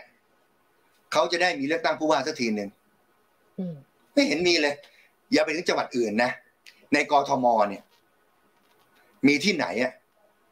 ที่ผู้ว่ากรทมเนี่ย ไม่ได้ดูแลสาธารณูปโภคอะไรได้บ้างเลยไปลงพื้นที่นะ มีคนบอกว่าอาจารย์เอ๊น้ำไม่ไหล คุณดิฟให้ผมพูดยังไงครับ ผมจะกล้าพูดหรือว่าคุณเอ๊ไฟดับ ไฟไม่ติด จะพูดยังไงอะนะครับ ผมก็ต้องบอกคือมันแยกส่วนกัน มันทำงานแยกส่วนกันในต่างประเทศไม่ใช่นะไม่ใช่เลย หรือแม้แต่นะครับ รถไฟฟ้า รถเมย์เบ็ดเสร็จตำรวจเบ็ดเสร็จ NYPD New York Police Department LAPD LA Police Department ดูหมด เพราะมันจัดการได้เบ็ดเสร็จ และอย่าไปบอกนะมันเป็นอย่างนี้แล้วเป็นอย่างนี้ต่อไป คุณอีฟมันใช่เหรอ เพราะงั้นเนี่ยขอเลย ถ้าเกิดจะปรับรัฐมนูลได้ ขอให้ท้องถิ่น ไม่ใช่แก่กทมเนี่ยในจังหวัดอื่นๆ ได้มีหน้าที่และมีอำนาจในการดูแลแบบเบ็ดเสร็จมากขึ้นเถอะจราจรก็อีกหนึ่งเหมือนกัน มันถึงเวลาแล้วนะที่จะขอหน้าที่การดูแลจราจรมาเป็นของเราสักที ไม่ใช่ป้ายของเรา ทางม้าลายของเราฟุตบาทของเรา แต่เปิดปิดไม่ใช่ แบบนี้มันจะได้อย่างไง มันพอได้ แต่มันจะไม่ได้แบบเบ็ดเสร็จ ตรงนี้ถ้าเกิดจะเสนอนะ ขอเสนอเรื่องนี้ครับ อันนี้อยากผลักดันมาก เรื่องกระจายอำนาจหน้าที่สู่ท้องถิ่นครับ โอเคค่ะ อ่า เดี๋ยวเราเราเข้าสู่ช่วงคำถามนะคะ เห็นว่ามีคำถามอยู่ เยอะเหมือนกันอ่ารบกวนทีมงานขึ้นคำถามแรกมาเลยค่ะโครงการหลายอย่าง เช่น อุโมงค์ระบายน้ำการตัดถนนเพิ่มทั่วกทม ฟังดูเป็นโครงการใหญ่ที่ใช้ทั้งงบประมาณแล้วก็เวลานะคะ คุณเอมั่นใจไหมว่าจะทำทันทั้งหมดขณะดำรงตำแหน่งผู้ว่าค่ะ เราจะทำได้เยอะครับด้วยความที่เป็นวิศวะโยธาทางด้านนี้นะครับ ถนนที่ผมว่าเนี่ยนะครับ มันไม่ใช่ถนนใหม่นะ นะครับมันเป็นการขยายช่องทางจราจร มันมีหลายพื้นที่ที่เรายังมีพื้นที่อยู่ ที่จริงแล้วการขยายช่องทางจราจรในซอยเนี่ยที่จริงแล้วนะครับการเชื่อมต่อเนี่ยอาจจะใช้เวลานะครับก่อสร้างนะครับแล้วก็คืนพื้นที่เนี่ยอาจใช้เวลาเพียงไม่ถึง 6 เดือนด้วยซ้ำไปนะครับแน่นอนถ้าเกิดเป็นถนนใหญ่ ๆ ยาวๆเนี่ยส่วนใหญ่แล้วเป็นถนนข้ามเมือง จะอยู่ในการดูแลของกรมทางหลวงชนบท ซึ่งเขาก็ทำอยู่นะครับ หรือกรมทางหลวงอยู่แล้ว ซึ่งเขาขยายอยู่ แต่กทมในการเชื่อมซอย การขยายไหลทาง ให้เป็นเลนที่ไม่ต้องเบียดกัน ตรงนี้ที่จริงแล้วเนี่ยหลักเดือนครับไม่ถึงปีหรอกครับทำได้นะครับ เมื่อสักครู่นี้ผมถามเกี่ยวกับเรื่องแก้มลิงนะครับ ใต้ดิน เรามีการเกิดขึ้นแล้วครั้งแรกในกทมที่วัดเล่งเนงยี่ อันนี้โดยเอกชนนะครับ เพราะว่าเขตป้อมปราบสมพันธวงศ์อยู่ต่ำครับแม่น้ำเจ้าพระยาอยู่ใกล้ๆน้ำ ขึ้นไปไม่ได้นะครับ ปั๊มไม่ทัน น้ำก็เจิงอยู่แถวป้อมปราบสัมพันธวงศ์แล้วครับ วัดนี้กลายเป็นทะเลเลย จะสูบไปเจ้าวาดก็ดีเพราะสูบไปก็เข้าชาวบ้านเขาวัดมีปั๊มมากกว่าชาวบ้านก็เดือดร้อนใช่ไหมครับ เพราะงั้นแล้วก็ตัดสินใจลงไปเก็บไว้ข้างใต้ข้างใต้วัด แล้วก็เวลาที่ฝนไม่ตกก็เป็นที่จอดรถแล้วข้างบนนี้ก็เป็นโรงเจให้คนมาใช้เป็นโรงเรียนวัดมังกรกันมาลาวาดตรงเนี้ยครับ ดูที่วัด มังกรกรรมลาวาดหมื่นลูกบาทเมตรนะที่เก็บได้นะครับ ใช้เวลาจริง ๆ แล้วเนี่ยไม่ถึงปีครับ เฉพาะโครงสร้างจุดนี้ เพราะงั้นในกรทมถ้าเกิดเริ่มต้นหนึ่งปี แต่ก็นั้นก็ตามนะครับสำหรับท่านที่ถามเนี่ยท่านรู้ไหมครับ อย่าน้อยที่สุดมันก็เริ่มต้นในรุ่นเรา รุ่นผมเนี่ยรุ่นท่านเนี่ยแหละนะครับ แล้วหลาย ๆ โครงการถึงแม้มันไม่เสร็จ ยกตัวอย่างเช่น ที่โครงการใหญ่จริง ๆ โครงการที่ท่านว่าไม่ว่าจะเป็น ถนนซอยขยายถนนหรือแก้มดินใต้ดิน ไม่ถือว่าเป็นโครงการใหญ่เล็กถึงกลาง แต่ใหญ่จริง ๆ อยากจะบอกท่านก็คือ ป้องกันน้ำทะเลหนุนแม่น้ำเจ้าพระยาครับสิบปีก็ไม่เสร็จ แต่ถ้าเกิดไม่เริ่มมันก็ไม่นับปีที่หนึ่งเพราะงั้นแล้วผมไม่อยากจะส่งมอบไองานซ้ำซากให้กับผู้ว่าคนต่อไป คนต่อไปคนต่อไป มันก็ต้องเริ่มนะครับ บางอย่างเสร็จได้ใช้บางอย่างไม่เสร็จก็ได้เริ่ม อย่างน้อย 4 ปี 8 ปีนะครับ12 ปี วันนั้น เราก็สามารถแก้ปัญหาที่มันหนักขึ้นในวันนั้นได้นะครับ อืมค่ะโอเคคำตอบคือเริ่มต้นเริ่มต้นที่รุ่นเรานะคะ จะเสร็จไม่เสร็จว่ากันอีกทีในได้เริ่มแล้วหลายอย่างหลายอย่างจบในรุ่นเราครับอีฟนะครับหลายอย่างจบในรุ่นเราได้แน่อะไรบ้างคะอะไรจบในรุ่นเราได้บ้างก็เรื่องไอ้ฝุ่น PM 2.5นี่แหละ เห็นได้ชัดคืนพื้นผิวการจราจร เรื่องเปลี่ยนชีวิตคนเนี่ยจบในรุ่นเราอยู่แล้ว นะครับ ที่อาจจะต้องเริ่มต้นก็คือป้องกันน้ำทะเลหนุนจากแม่น้ำเจ้าพระยานี่แหละ นอกนั้นผมว่าทุกอย่างเนี่ยจบในสี่ปีถ้าได้เห็นความเปลี่ยนแปลงแน่นอนครับ โอเคค่ะ อ่าคำถามถัดไปค่ะ หลายเสียงไม่อยากต่อสัญญาสัมปทานรถไฟฟ้าสายสีเขียว คุณเอสนับสนุนต่อสัญญาหรือไม่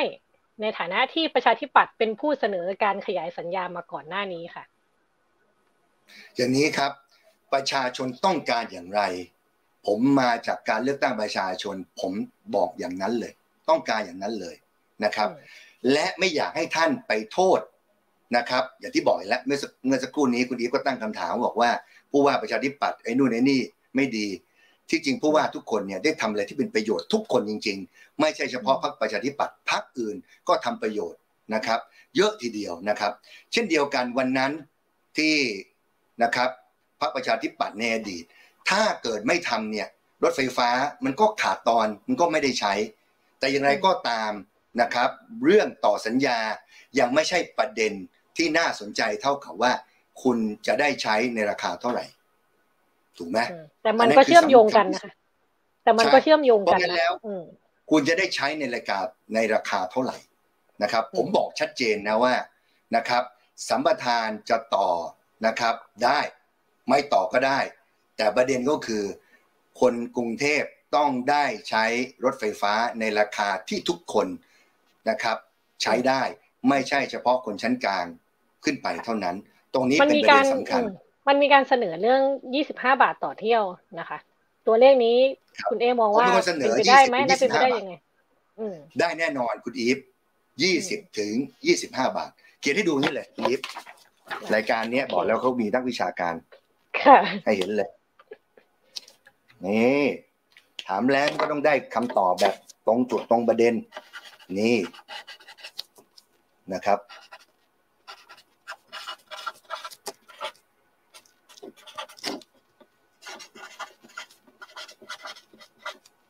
จริงวันนี้ท่านท่านผู้ชมเนี่ย ถ้าถ้าฟังแบบไม่เห็นภาพนี่ขอเชิญชวนให้มา เห็นภาพนะคะ จะได้เห็นคุณเอเขา มีการยกตัวอย่างเดิน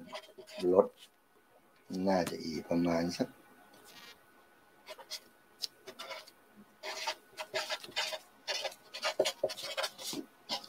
จะยินนิดหนึ่งนะครับ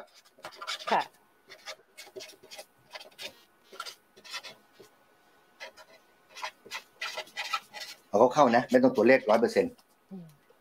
ประเด็นตรงเนี้ย ประเด็นตรงเนี้ย ที่ถกเถียงกันนี่เขาเข้านะเหตุการณ์มันเริ่มต้นจากข้อหนึ่งเนี่ยคุณดีฟกลายเป็นว่ารถไฟฟ้าส่วนต่อขยายเนี่ย จากหมอชิดไปคูคตนะครับ แล้วก็นะครับ สมุดอาการแบริ่งเนี่ย กลายเป็นว่าไอ้แปดหมื่นแปดพันล้านเนี่ย รัฐบาลโยนให้กทมครับกทมโยนต่อให้เอกชน แบบนี้ไม่ได้แล้วครับ การกระดุมเม็ดแรกก็ผิดแล้วครับโยนแบบนี้ได้ยังไง เหมือนกับว่าท่อประปาเนี่ย ที่ฝังอยู่หน้าซอยเราเนี่ย เราไม่ต้องจ่ายใช่ไหมเราจ่ายแต่ค่า น้ำประปาถูกไหมคุณอีฟให้เราไปจ่ายค่าท่อประปาด้วย ผมว่าน้ำประปาเราเนี่ยสงสัยคิวหนึ่งสงสัยเป็นร้อยบาทถูกปะเพราะงั้นเรื่องนี้ต้องถือว่านะครับ ค่าโครงสร้างเสาตอหม้ออะไรพวกเนี้ย มันต้องรัฐบาลต้องรับไป เพราะไม่มีใครจะยกหนีไปไหนอะ นะครับ แล้วโครงการอื่นรัฐบาลก็รับไป เพราะงั้นอันนี้เป็นวิธีที่ผิดเลย ที่โยนภาระนี้มาให้กับประชาชนผ่านกทม เพราะงั้นถ้าเกิดตรงนี้ เหมือนอื่นไม่มี หายไปแล้วหนึ่งคุณอีฟค่ะ หายไปแล้วหนึ่งนะครับ ก็เหลืออะไรบ้าง เหลือนี่เดินรถห้าสถานีใช่ไหมที่เดินฟรีมาประมาณหมื่นล้าน และสองคือค่าอุปกรณ์ค่ารถที่ไปใส่อยู่บนตอหม้อเนี่ยนะครับ ก็เหลือนี่ประมาณเพียงแค่สามหมื่นล้านเท่านั้นเองคุณอีฟที่น่ากลัวที่สุดนะใครก็กลัวนี่เพราะมันมีดอกเบี้ย แล้วนี่ไม่มีวันหายไป มันหายไปไม่ได้ เพราะงั้นจะเหลือนี่เพียงแค่สามหมื่นล้านถูกไหมเพราะอันนี้ตามหลักแล้วรับรับไปเหมือนโครงการอื่นๆแอร์พอร์ตลิงรับก็รับก็รับไปถูกไหมฮะเพราะงั้นเหลือเหนือนี่ที่ต้องใช้ไม่ใช้ไม่ได้นะ เพราะว่ามันเป็นหนี้อะมันถูกก่อไว้ เพราะงั้นจากตรงนี้ อ่า ไม่เริ่มไม่ยากแล้วนะครับจากนั้นแล้วเราเก็บหนี้ไว้ในใจก่อนสามหมื่นล้านเก็บไว้ก่อนโอเคเราจะจ่ายให้ได้เรามาดูตรงนี้นะครับ อันดับแรกทุกเมืองก็จะคิดอย่างนี้ ค่าค่าใช้จ่ายของการเดินทาง ไม่ควรจะเกินยี่สิบเปอร์เซ็นของค่าแรงขั้นต่ำค่าแรงขั้นต่ำเราสามร้อยบาทนะครับคูณยี่สิบเปอร์เซ็นก็จะเท่าหกสิบาทถูกไหมค่ะ ถูกป่ะต้องคิดแบบนี้ยังไงห้ามห้ามจ่ายค่าเดินทางทั้งวันเกินยี่สิบเป็นหกสิบาทหกสิบาทเนี่ยเป็นรถไฟฟ้าได้สักกี่บาท ผมว่าไม่ควรเกินค่ารถไฟฟ้าห้าสิบาท เพราะที่เหลือเป็นค่ามอเตอร์ไซค์บ้างนะครับ หารสองก็คือประมาณสักยี่สิบห้าบาท บาทต่อเที่ยว ขอโทษทีนะลายมือ ไม่ค่อยสวย เพราะงั้นมาจากตรงนี้เห็นภาพไหมจากสามร้อยบาทค่าแรงขั้นต่ำคือแบบทุกคนมีถ้าเกิดทำงานสามร้อยบาทยี่สิบเปอร์เซ็นก็เหลือหกสิบหกสิบเปอร์เซ็นมาเป็นรถไฟฟ้าห้าสิบไปกับหารสองก็เที่ยวเดียว ต้องไม่เกินยี่ห้าบาท คุณอีฟก็ถามว่าพี่เอแล้วจะได้เหรอผมบอกได้ทำไมจะไม่ได้ ผมบอกเลยนะ ยี่สิบถึงยี่สิบห้ายี่ยี่สิบห้าบาทด้วยซ้ำหลักการขนส่งมวลชน หรือทุกอย่าง พอถูกปั๊บคนเยอะขึ้นถูกปะถูกคนใช้เยอะ ถูกปะถ้าเกิดเก็บแพงใครจะไปใช้ เดินไปดีกว่า นั่งมอเตอร์ไซค์ดีกว่า ซื้อรถสี่คนเดี๋ยวนี้ผ่อนโตโยต้ายาริสก็ได้แล้วรถไฟฟ้ารวมแล้วแพงกว่า เพราะงั้นแล้ว ถ้าเกิดคิดแบบนี้นะครับ ว่าตีสักยี่สิบบาท แสดงว่าจะต้องมีคนขึ้นล้านคน ปัจจุบันก่อนโควิดนี่ก็เห็นเลขแปดแสนแล้วนะถูกไหมตีเฉลี่ยเฉลี่ยเกลี่ยไปตีว่าล้านคน ล้านคนคนละยี่สิบบาท รถไฟฟ้าตลอดทั้งแถวเลยนะ เท่าไหร่คุณอีฟก็เป็นยี่สิบคูณหนึ่งล้าน ก็ได้วันหนึ่งยี่สิบล้านต่อวัน ค่ะ คุณอีฟได้ตังมาบริหารยี่สิบล้านต่อวันแล้วใช่ไหมค่ะ คุณอีฟรู้ไหมวันนี้กทมจ้างโดยรถไฟฟ้า ปีละเท่าไหร่ เท่าไหร่คะ ประมาณเจ็ดพันล้าน อืม ประมาณเจ็ดพันล้าน ยี่สิบล้าน คูณสามร้อยหกสิบห้าวัน ได้เท่าไหร่ ก็มากกว่า มากกว่าเจ็ดพันล้านแล้ว แสดงว่าค่าตั๋วยี่สิบบาทรอดคุณอีฟทันพี่ไหมทันผมใช่ไหมฮะทันทันทันทัน รอดรอดใช่ไหมแสดงว่ายี่สิบาททำได้แล้วสิอะถูกไหมยี่สิบาทถึงยี่สิบห้าบาท จ้างเดินรถไฟฟ้าให้มีความปลอดภัยต่างๆ รอดแต่คุณอีฟนั่นแค่ส่วนหนึ่งนะ คุณอีฟยังลืมว่า มีหนี้สามหมื่นล้านซึ่งต้องไปทุกวันยี่สิบาท เอาตัวเองรอดได้ทุกวันทุกวันทุกวันทุกวันทีนี้สามหมื่นล้าน คุณอีฟจะต้องจ่าย คุณอีฟจะทำยังไง คุณอีฟคิดว่ารถไฟฟ้ามีรายได้เฉพาะเรื่องตั๋วอย่างเดียวเหรอตั๋วนี่ดูแลตัวเองได้ยี่สิบาทประชาชนได้บริการที่ดีมีค่าโฆษณา มีค่าพื้นที่อีกโอเค เราอาจจะขมวดนิดนึงเพราะมีคำถามอีกเยอะเลยค่ะ โอเค เอาเราขมวดเลย ก็ตีในไหนตอบวันโอวันเนี่ยนะครับ ค่าโฆษณาอื่นๆเนี่ยนะครับ ก็ประมาณสองพันล้านต่อปี ถูกไหมนะครับ เพราะงั้นแล้ว ตรงนี้ก็สามารถมาเกลี่ยใช้นี่ได้เช่นเดียวกันคุณอีฟคุณอีฟคิดว่าคนจะขึ้นเพียงแค่ล้านเดียวเหรอเวลาผ่านไป มันก็จะมากขึ้นค่ะ คุณอีฟคิดว่าค่าโฆษณามันจะถูกลงไหมมันก็จะเพิ่มขึ้น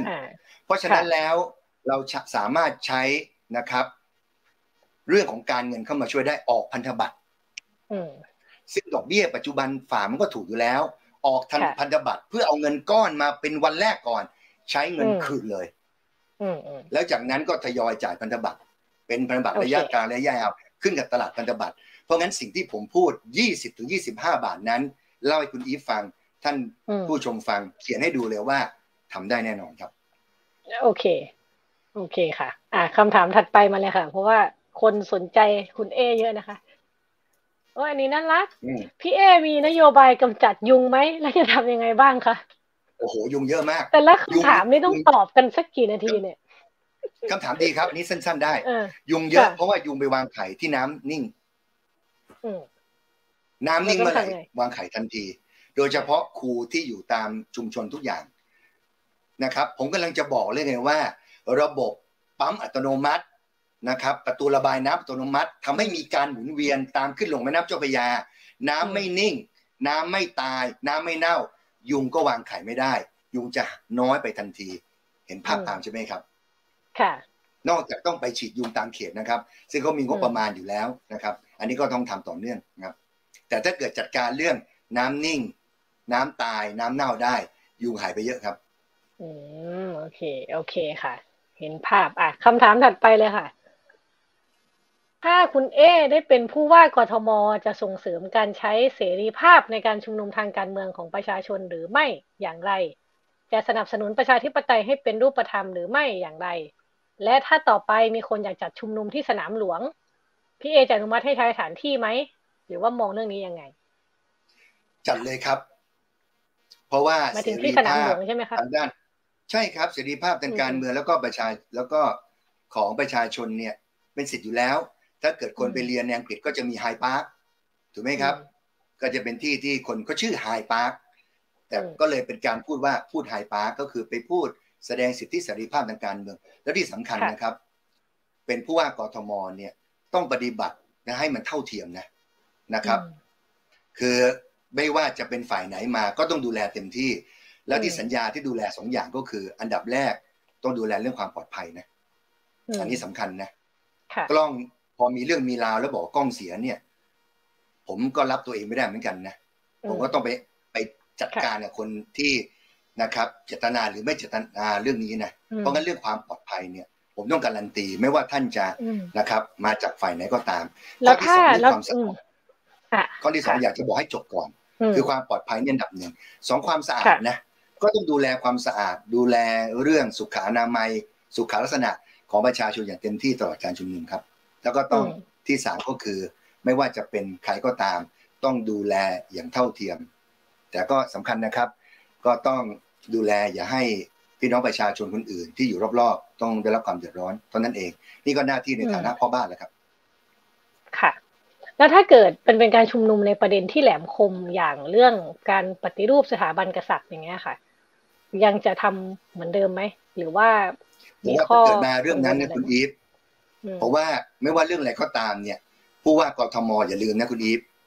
ผู้ว่ากทมมีหน้าที่เป็นพ่อบ้านนะ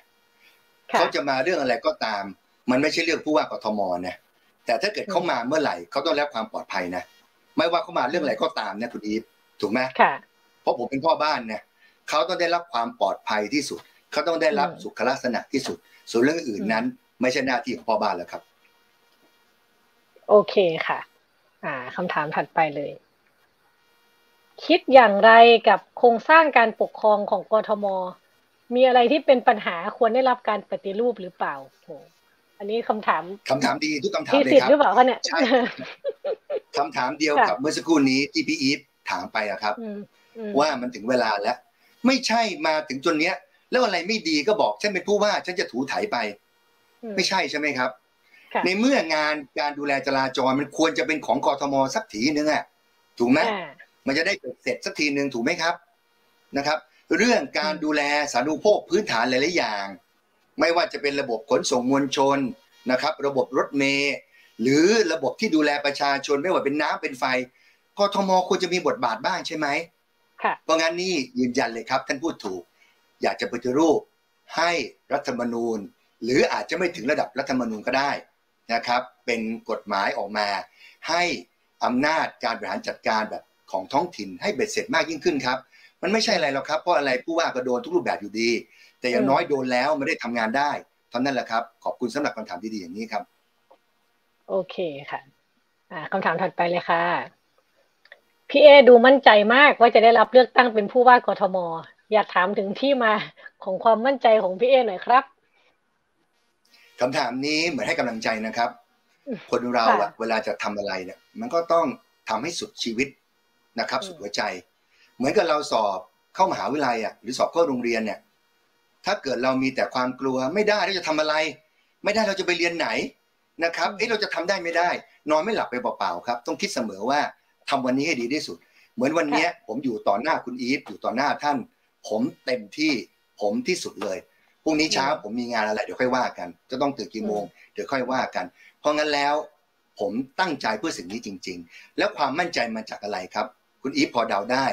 ท่านที่ตั้งคำถามพอพอเดาได้ มันมาจากความรู้ถูกไหมพอเรามีความรู้แล้วเรากล้าพูดออกไปเรากล้าเขียนออกไป เรากล้าคำนวณให้ดู ผมเลยบอกว่าผู้ว่ากรทมเป็นงานเฉพาะจริง ๆ นะ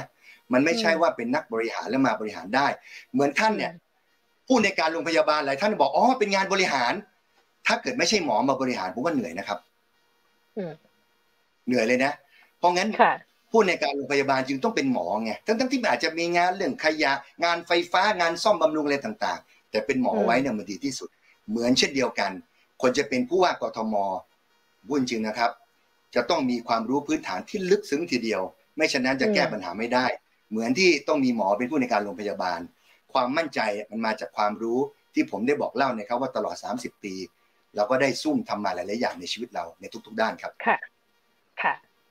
โอเคอ่าน่าจะน่าจะเหลือประมาณสองคำถามเนาะท้ายๆคำถามต่อไปเลยค่ะ ประเมินจุดเด่นจุดด้อยของนโยบายผู้สมัครคนอื่นๆอย่างไรบ้างและนโยบายของคุณมีอะไรที่แตกต่างจากผู้สมัครคนอื่นอ่าอย่างเมื่อวานคุณชาชาติก็เพิ่งออกสองร้อยนโยบายออกมา ค่ะในในลองลองประเมินคู่แข่ง อันดับแรกผมอยากจะสร้างมาตรฐานของการเป็นผู้สมัครที่ดีนะครับคืออันดับแรกก็คือต้องให้เกียรติคู่แข่งนะครับ จะต้องนะครับไม่วิพากษ์วิจารณ์นะครับ ในเรื่องหลาย ๆ เรื่องนะครับ อาจจะมีการวิพากษ์วิจารณ์กันได้ ถ้าเกิดมีโอกาสดีเบตมีโอกาสโต้วาที เพราะการโต้วาทีก็ต้องบอกว่า ของฉันจะต้องดีกว่ายังไง อันนั้นทำไม่ได้ยังไง อันนั้นเป็นเวทีที่อยู่ต่อหน้าต่อตา เราพูดไป ถ้าเกิดเราพูดไม่ใช่ก็โต้กลับลงมา แล้วก็โต้กลับไป อันนี้ก็คือยุติธรรมแฟร์กัน แต่ถ้าเกิดจะตอบพูดแบบนี้ผมขออนุญาตหลีกเลี่ยง ที่จะไม่ตอบคำถามนะครับต้องขออนุญาตด้วย แต่รอฟังตอนดีเบตครับเพราะถือว่าอยู่ด้วยกันอันนี้พูดกันได้ ยุติธรรมทุกฝ่ายครับอ่าก็คือจะจะยังไม่วิจารณ์เนาะครับ โอเคเอานิดนิดนึงนิดนึงอย่างอย่างนโยบายคุณชาติชาติออกมาเนี่ยสองร้อยนโยบายเห็นแล้วชอบไม่ชอบคะมองแล้วเป็นยังไง ยังไม่ต้องวิจารณ์แบบอันนี้ก็ได้ความต้องขออนุญาตเพราะยังไม่ได้ดูในรายละเอียดครับ เพราะว่ายังไม่ได้ดูรายละเอียดจริง ๆ ครับ โอเค โอเค ได้ค่ะ อ่า ต่อไปน่าจะคำถามสุดท้ายนะคะ สมมุติว่าคุณเอไม่ชนะการเลือกตั้งผู้ว่าครั้งนี้ วางอนาคตของตัวเองไว้ยังไง และจะสามารถร่วมงานกับคุณชัดชาติต่อได้หรือไม่อย่างไรคำถามนี้แปลว่าคิดว่าคุณชัดชาติจะได้ จะได้เป็นผู้ว่านั้นเนี่ยผมงอนแล้วนะคำถามเนี้ยก็ต้องถามว่าพี่ชัดชาติเนี่ยทำงานกับผมได้หรือเปล่า ต้องถามสองทางสิครับถูกไหมได้อะงั้นสองทางเลยงั้นสองทางผมยินดีนะฮะ ผมยินดีนะครับ ไม่ว่าใครก็ตามเนี่ยผมยินดีเลย ผมตอบคำถามแบบนั้นนะครับ แต่เรื่องนี้มันผมไม่อยากให้ไปมองแบบนั้นเนี่ยซึ่งคำถามเนี้ยผมตอบในคำถามล่วงหน้า ว่าเราจะทำอะไรเราอย่าไปคิดว่า มันจะได้ไม่มันไม่ได้เนี่ยไม่ห้ามคิดเด็ดขาดเหมือนคุณอีฟตอนที่ผมสร้างโรงพยาบาลพระจอมเกล้าเจ้าคุณทหารเนี่ยคุณอีฟผมจะเล่าให้ฟัง ผมประกาศว่าเราต้องสร้างโรงพยาบาลที่เราสามารถสร้างเครื่องมือแพทย์ ให้ได้ด้วยตัวเองครั้งแรกของประเทศไทยนะคุณอีฟเชื่อไหม ไม่มีใครเชียร์เลย เอาเงินมาจากไหนทำไม่ได้หรอกอะไรอย่างเงี้ย คือวันแรกก็ โอ้โห ถูกกระหน่ำแล้ว ถ้าเกิดตอนที่ผมพูดไปแล้วผมคิดว่าผมจะเจออะไรบ้างถ้าเกิดผมทำไม่ได้ ผมจะเสียเครดิตไหม ผมจะเสียหน้าเสียตาไหม วันนี้โรงพยาบาลก็ไม่ตอกเข็มกำลังจะเสร็จเนี่ยหรอกเพราะงั้นเหมือนกับคำที่คำถามที่ผ่านมา คุณจะทำอะไรก็ตาม คุณต้องมั่นใจในสิ่งที่คุณนำเสนอ แล้วคุณต้องมั่นใจว่าคุณต้องทำให้สำเร็จนะครับ โดยที่คุณต้องไม่ เจือปนในสิ่งที่เป็นลบ ไม่ว่าจะถาโถมมามาจัดการกับคุณด้อยค่าคุณหรืออะไรก็ตาม หรือคิดเป็นลบที่ทำให้ตัวเองไม่มีพลังเดินไม่มีพลังในการนำเสนอ เพราะงั้นอยากจะบอกวันนี้คิดอย่างเดียวว่า จะทำหน้าที่ดีที่สุด เพื่อที่จะรับใช้พี่น้องประชาชน แล้วก็ทำที่ดีที่สุด เพื่อให้ที่เขียนทั้งหมดเนี้ยนะครับมีโอกาสได้เป็นจริงสักทีหนึ่งคิดเท่านั้นแหละครับ แล้วผมนี้ก็เดินลงพื้นที่ทำหน้าที่ให้ดีที่สุด รักษาร่างกายให้สมบูรณ์แข็งแรงนะครับ สภาพจิตใจให้นิ่งมั่นคง สมองให้แจ่มใส จะได้สัมภาษณ์รายการดีๆ อย่างนี้ได้อย่างแบบตรงไปตรงมาอย่างนี้ครับ คิดเถอะเฉพาะทำหน้าที่วันนี้ให้ดีที่สุด แล้วก็สำหรับท่านที่ถาม ก็ขอคะแนนจากท่านด้วยนะครับ ค่ะ โอเค อ่าคำถามหมดแล้วแต่ว่าอีฟมีคำถามทิ้งท้าย ก่อนที่เราจะปิดรายการนะคะ เมื่อกี้เมื่อกี้ก่อนเข้ารายการเราแลกเปลี่ยนกันเรื่อง figure การ์ตูนที่อยู่ข้างหลังเนาะข้างหลังเนี่ย ข้างหลังคุณเอเนี่ยมี Iron Man ออยถ่ายหน่อยได้ไหมได้ได้เอาเอาออกมาได้ค่ะ หยิบหยิบมาได้ หรือว่าหยิบมาวางก็ได้นะคะ จะได้ไม่เสียมุมกล้องให้น้องออยออยเป็นรุ่นน้องมาช่วย อ่า นี่นะคะ เป็น Iron Man ที่อยู่ข้างๆของอีฟก็มี Slam Dunk เนาะแต่ว่าคนคนละแนวแต่ว่าก็ชอบเมื่อสักครู่นี้พี่เอฟก็ทัก คุณอีฟเพราะว่าแล้วก็เห็นเมื่อกี้แอบเห็นหนังสือการ์ตูนเพียบเลย แสดงว่าชอบ เยอะมากอ่านมันพีมันพีโอเคอะทีนี้เดี๋ยวมันจะเป็นเรื่องของอีฟแล้วเดี๋ยวเข้าเข้าประเด็นคุณเอก็ คุณเอชอบไอรอนแมนอ่า ถ้าเกิดคำถามสุดท้ายคือ เปรียบเทียบตัวเองกับไอรอนแมนเนี่ย มีความเหมือนหรือต่างกันยังไงบ้าง แหมทุกคนก็มีฮีโร่ในหัวใจนะเราตอบแบบประเภทที่เรียกว่าเป็นเรากับฮีโร่ของเรานะครับ ชอบ Iron Man มาตั้งแต่ภาคหนึ่งเพราะรู้รู้สึกว่า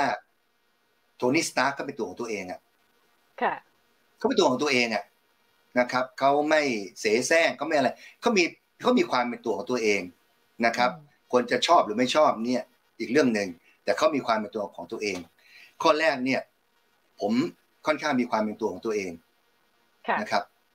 ก็เพราะงั้นแล้วก็โทนี่สตาร์กฮีโร่ของผมก็ก็มีสไตล์ที่เป็นตัวของตัวเองสองก็คือเราเป็นวิศวะทั้งคู่นะนะครับ อยากจะบอกว่าโทนี่สตาร์กเขาก็จบที่เดียวกับที่ผมจบมาเนี่ยในหนังนะนะครับนะครับ เพราะงั้นแล้วก็เอ้รู้สึกว่าตัวละครกับเราเราคนที่เราชอบมีความอะไรที่แบบน่าสนใจเราชอบเขา แล้วก็เขาเป็นนักประดิษฐ์ เหมือนเราอะเราชอบเป็นนักประดิษฐ์ซ่อมนู่นซ่อมนี่อย่างในห้องเนี้ย ผมมีอะไรผมก็ซ่อมเองในห้อง อย่างนี้ครับ ก็มีความเป็นช่างเหมือนกัน มีความเป็นนักชอบความเป็นนักประดิษฐ์เหมือนกันนะครับ แล้วก็มีความเป็นนะครับ ตัวเองเหมือนกันและสุดท้ายก็คือว่ารู้สึกว่าเราแบบต่อสู้อะก็อาจจะต่อสู้กับพวกทานอสเราก็อยากจะต่อสู้กับปัญหาอะไรอย่างเงี้ยคือแบบสู้ไม่ถอยเหมือนกันนะครับ นี่ก็คือเป็นตัวละครที่สำหรับตัวเองชอบนะครับ โอเคค่ะ ปิดท้ายได้อย่างงดงามนะคะ วันนี้ก็ต้องขอบคุณคุณเอมากนะคะ ที่มาร่วมพูดคุยกับทางวันโอวันนะคะ แล้วก็ขอบคุณคุณอีฟค่ะค่ะ แล้วก็ขอบคุณท่านผู้ฟังท่านผู้ชมนะคะ ที่ฟังได้กันจนจบรายการ วันนี้ก็คงได้ได้อะไรไปเยอะเหมือนกันสนุกสนานนะคะ แล้วก็อ่าวันนี้รายการวันโอวันวันออนวันก็จบในเพียงเท่านี้นะคะ แต่ว่าถ้าเกิดใครอยากติดตามรายการเนี่ย ทางวันโอวันวันออนวันก็มีทุกสัปดาห์นะคะ แล้วก็ทุกวันพฤหัสเนี่ยก็จะมีรายการวันโอวันโพสคลิปนะคะ เป็นคุยข่าวนอกสคริปต์กับวิสุทธ์คมวัชรพงศ์นะคะนี่เป็นรายการรายสัปดาห์เนาะทุกวันพฤหัสสองทุ่มครึ่งนะคะ ส่วน One on One นี่ก็แล้วแต่วันจันทร์บ้างวันอังคารบ้างก็ติดตามได้ในทางเพจของ One on One ในทางเว็บไซต์นะคะวันนี้ก็สมควรแก่เวลานะคะ ก็ต้องล่ำลาคุณเอไปก่อนนะคะ วันนี้ก็ขอบคุณค่ะ สวัสดีค่ะ ขอบคุณมากครับ สวัสดีคุณอีฟ สวัสดีท่านผู้ชมทุกท่านนะครับ bye bye นะครับ Iron Man bye bye ไปก่อน bye bye ค่ะ bye bye ด้วย Iron Man ค่ะ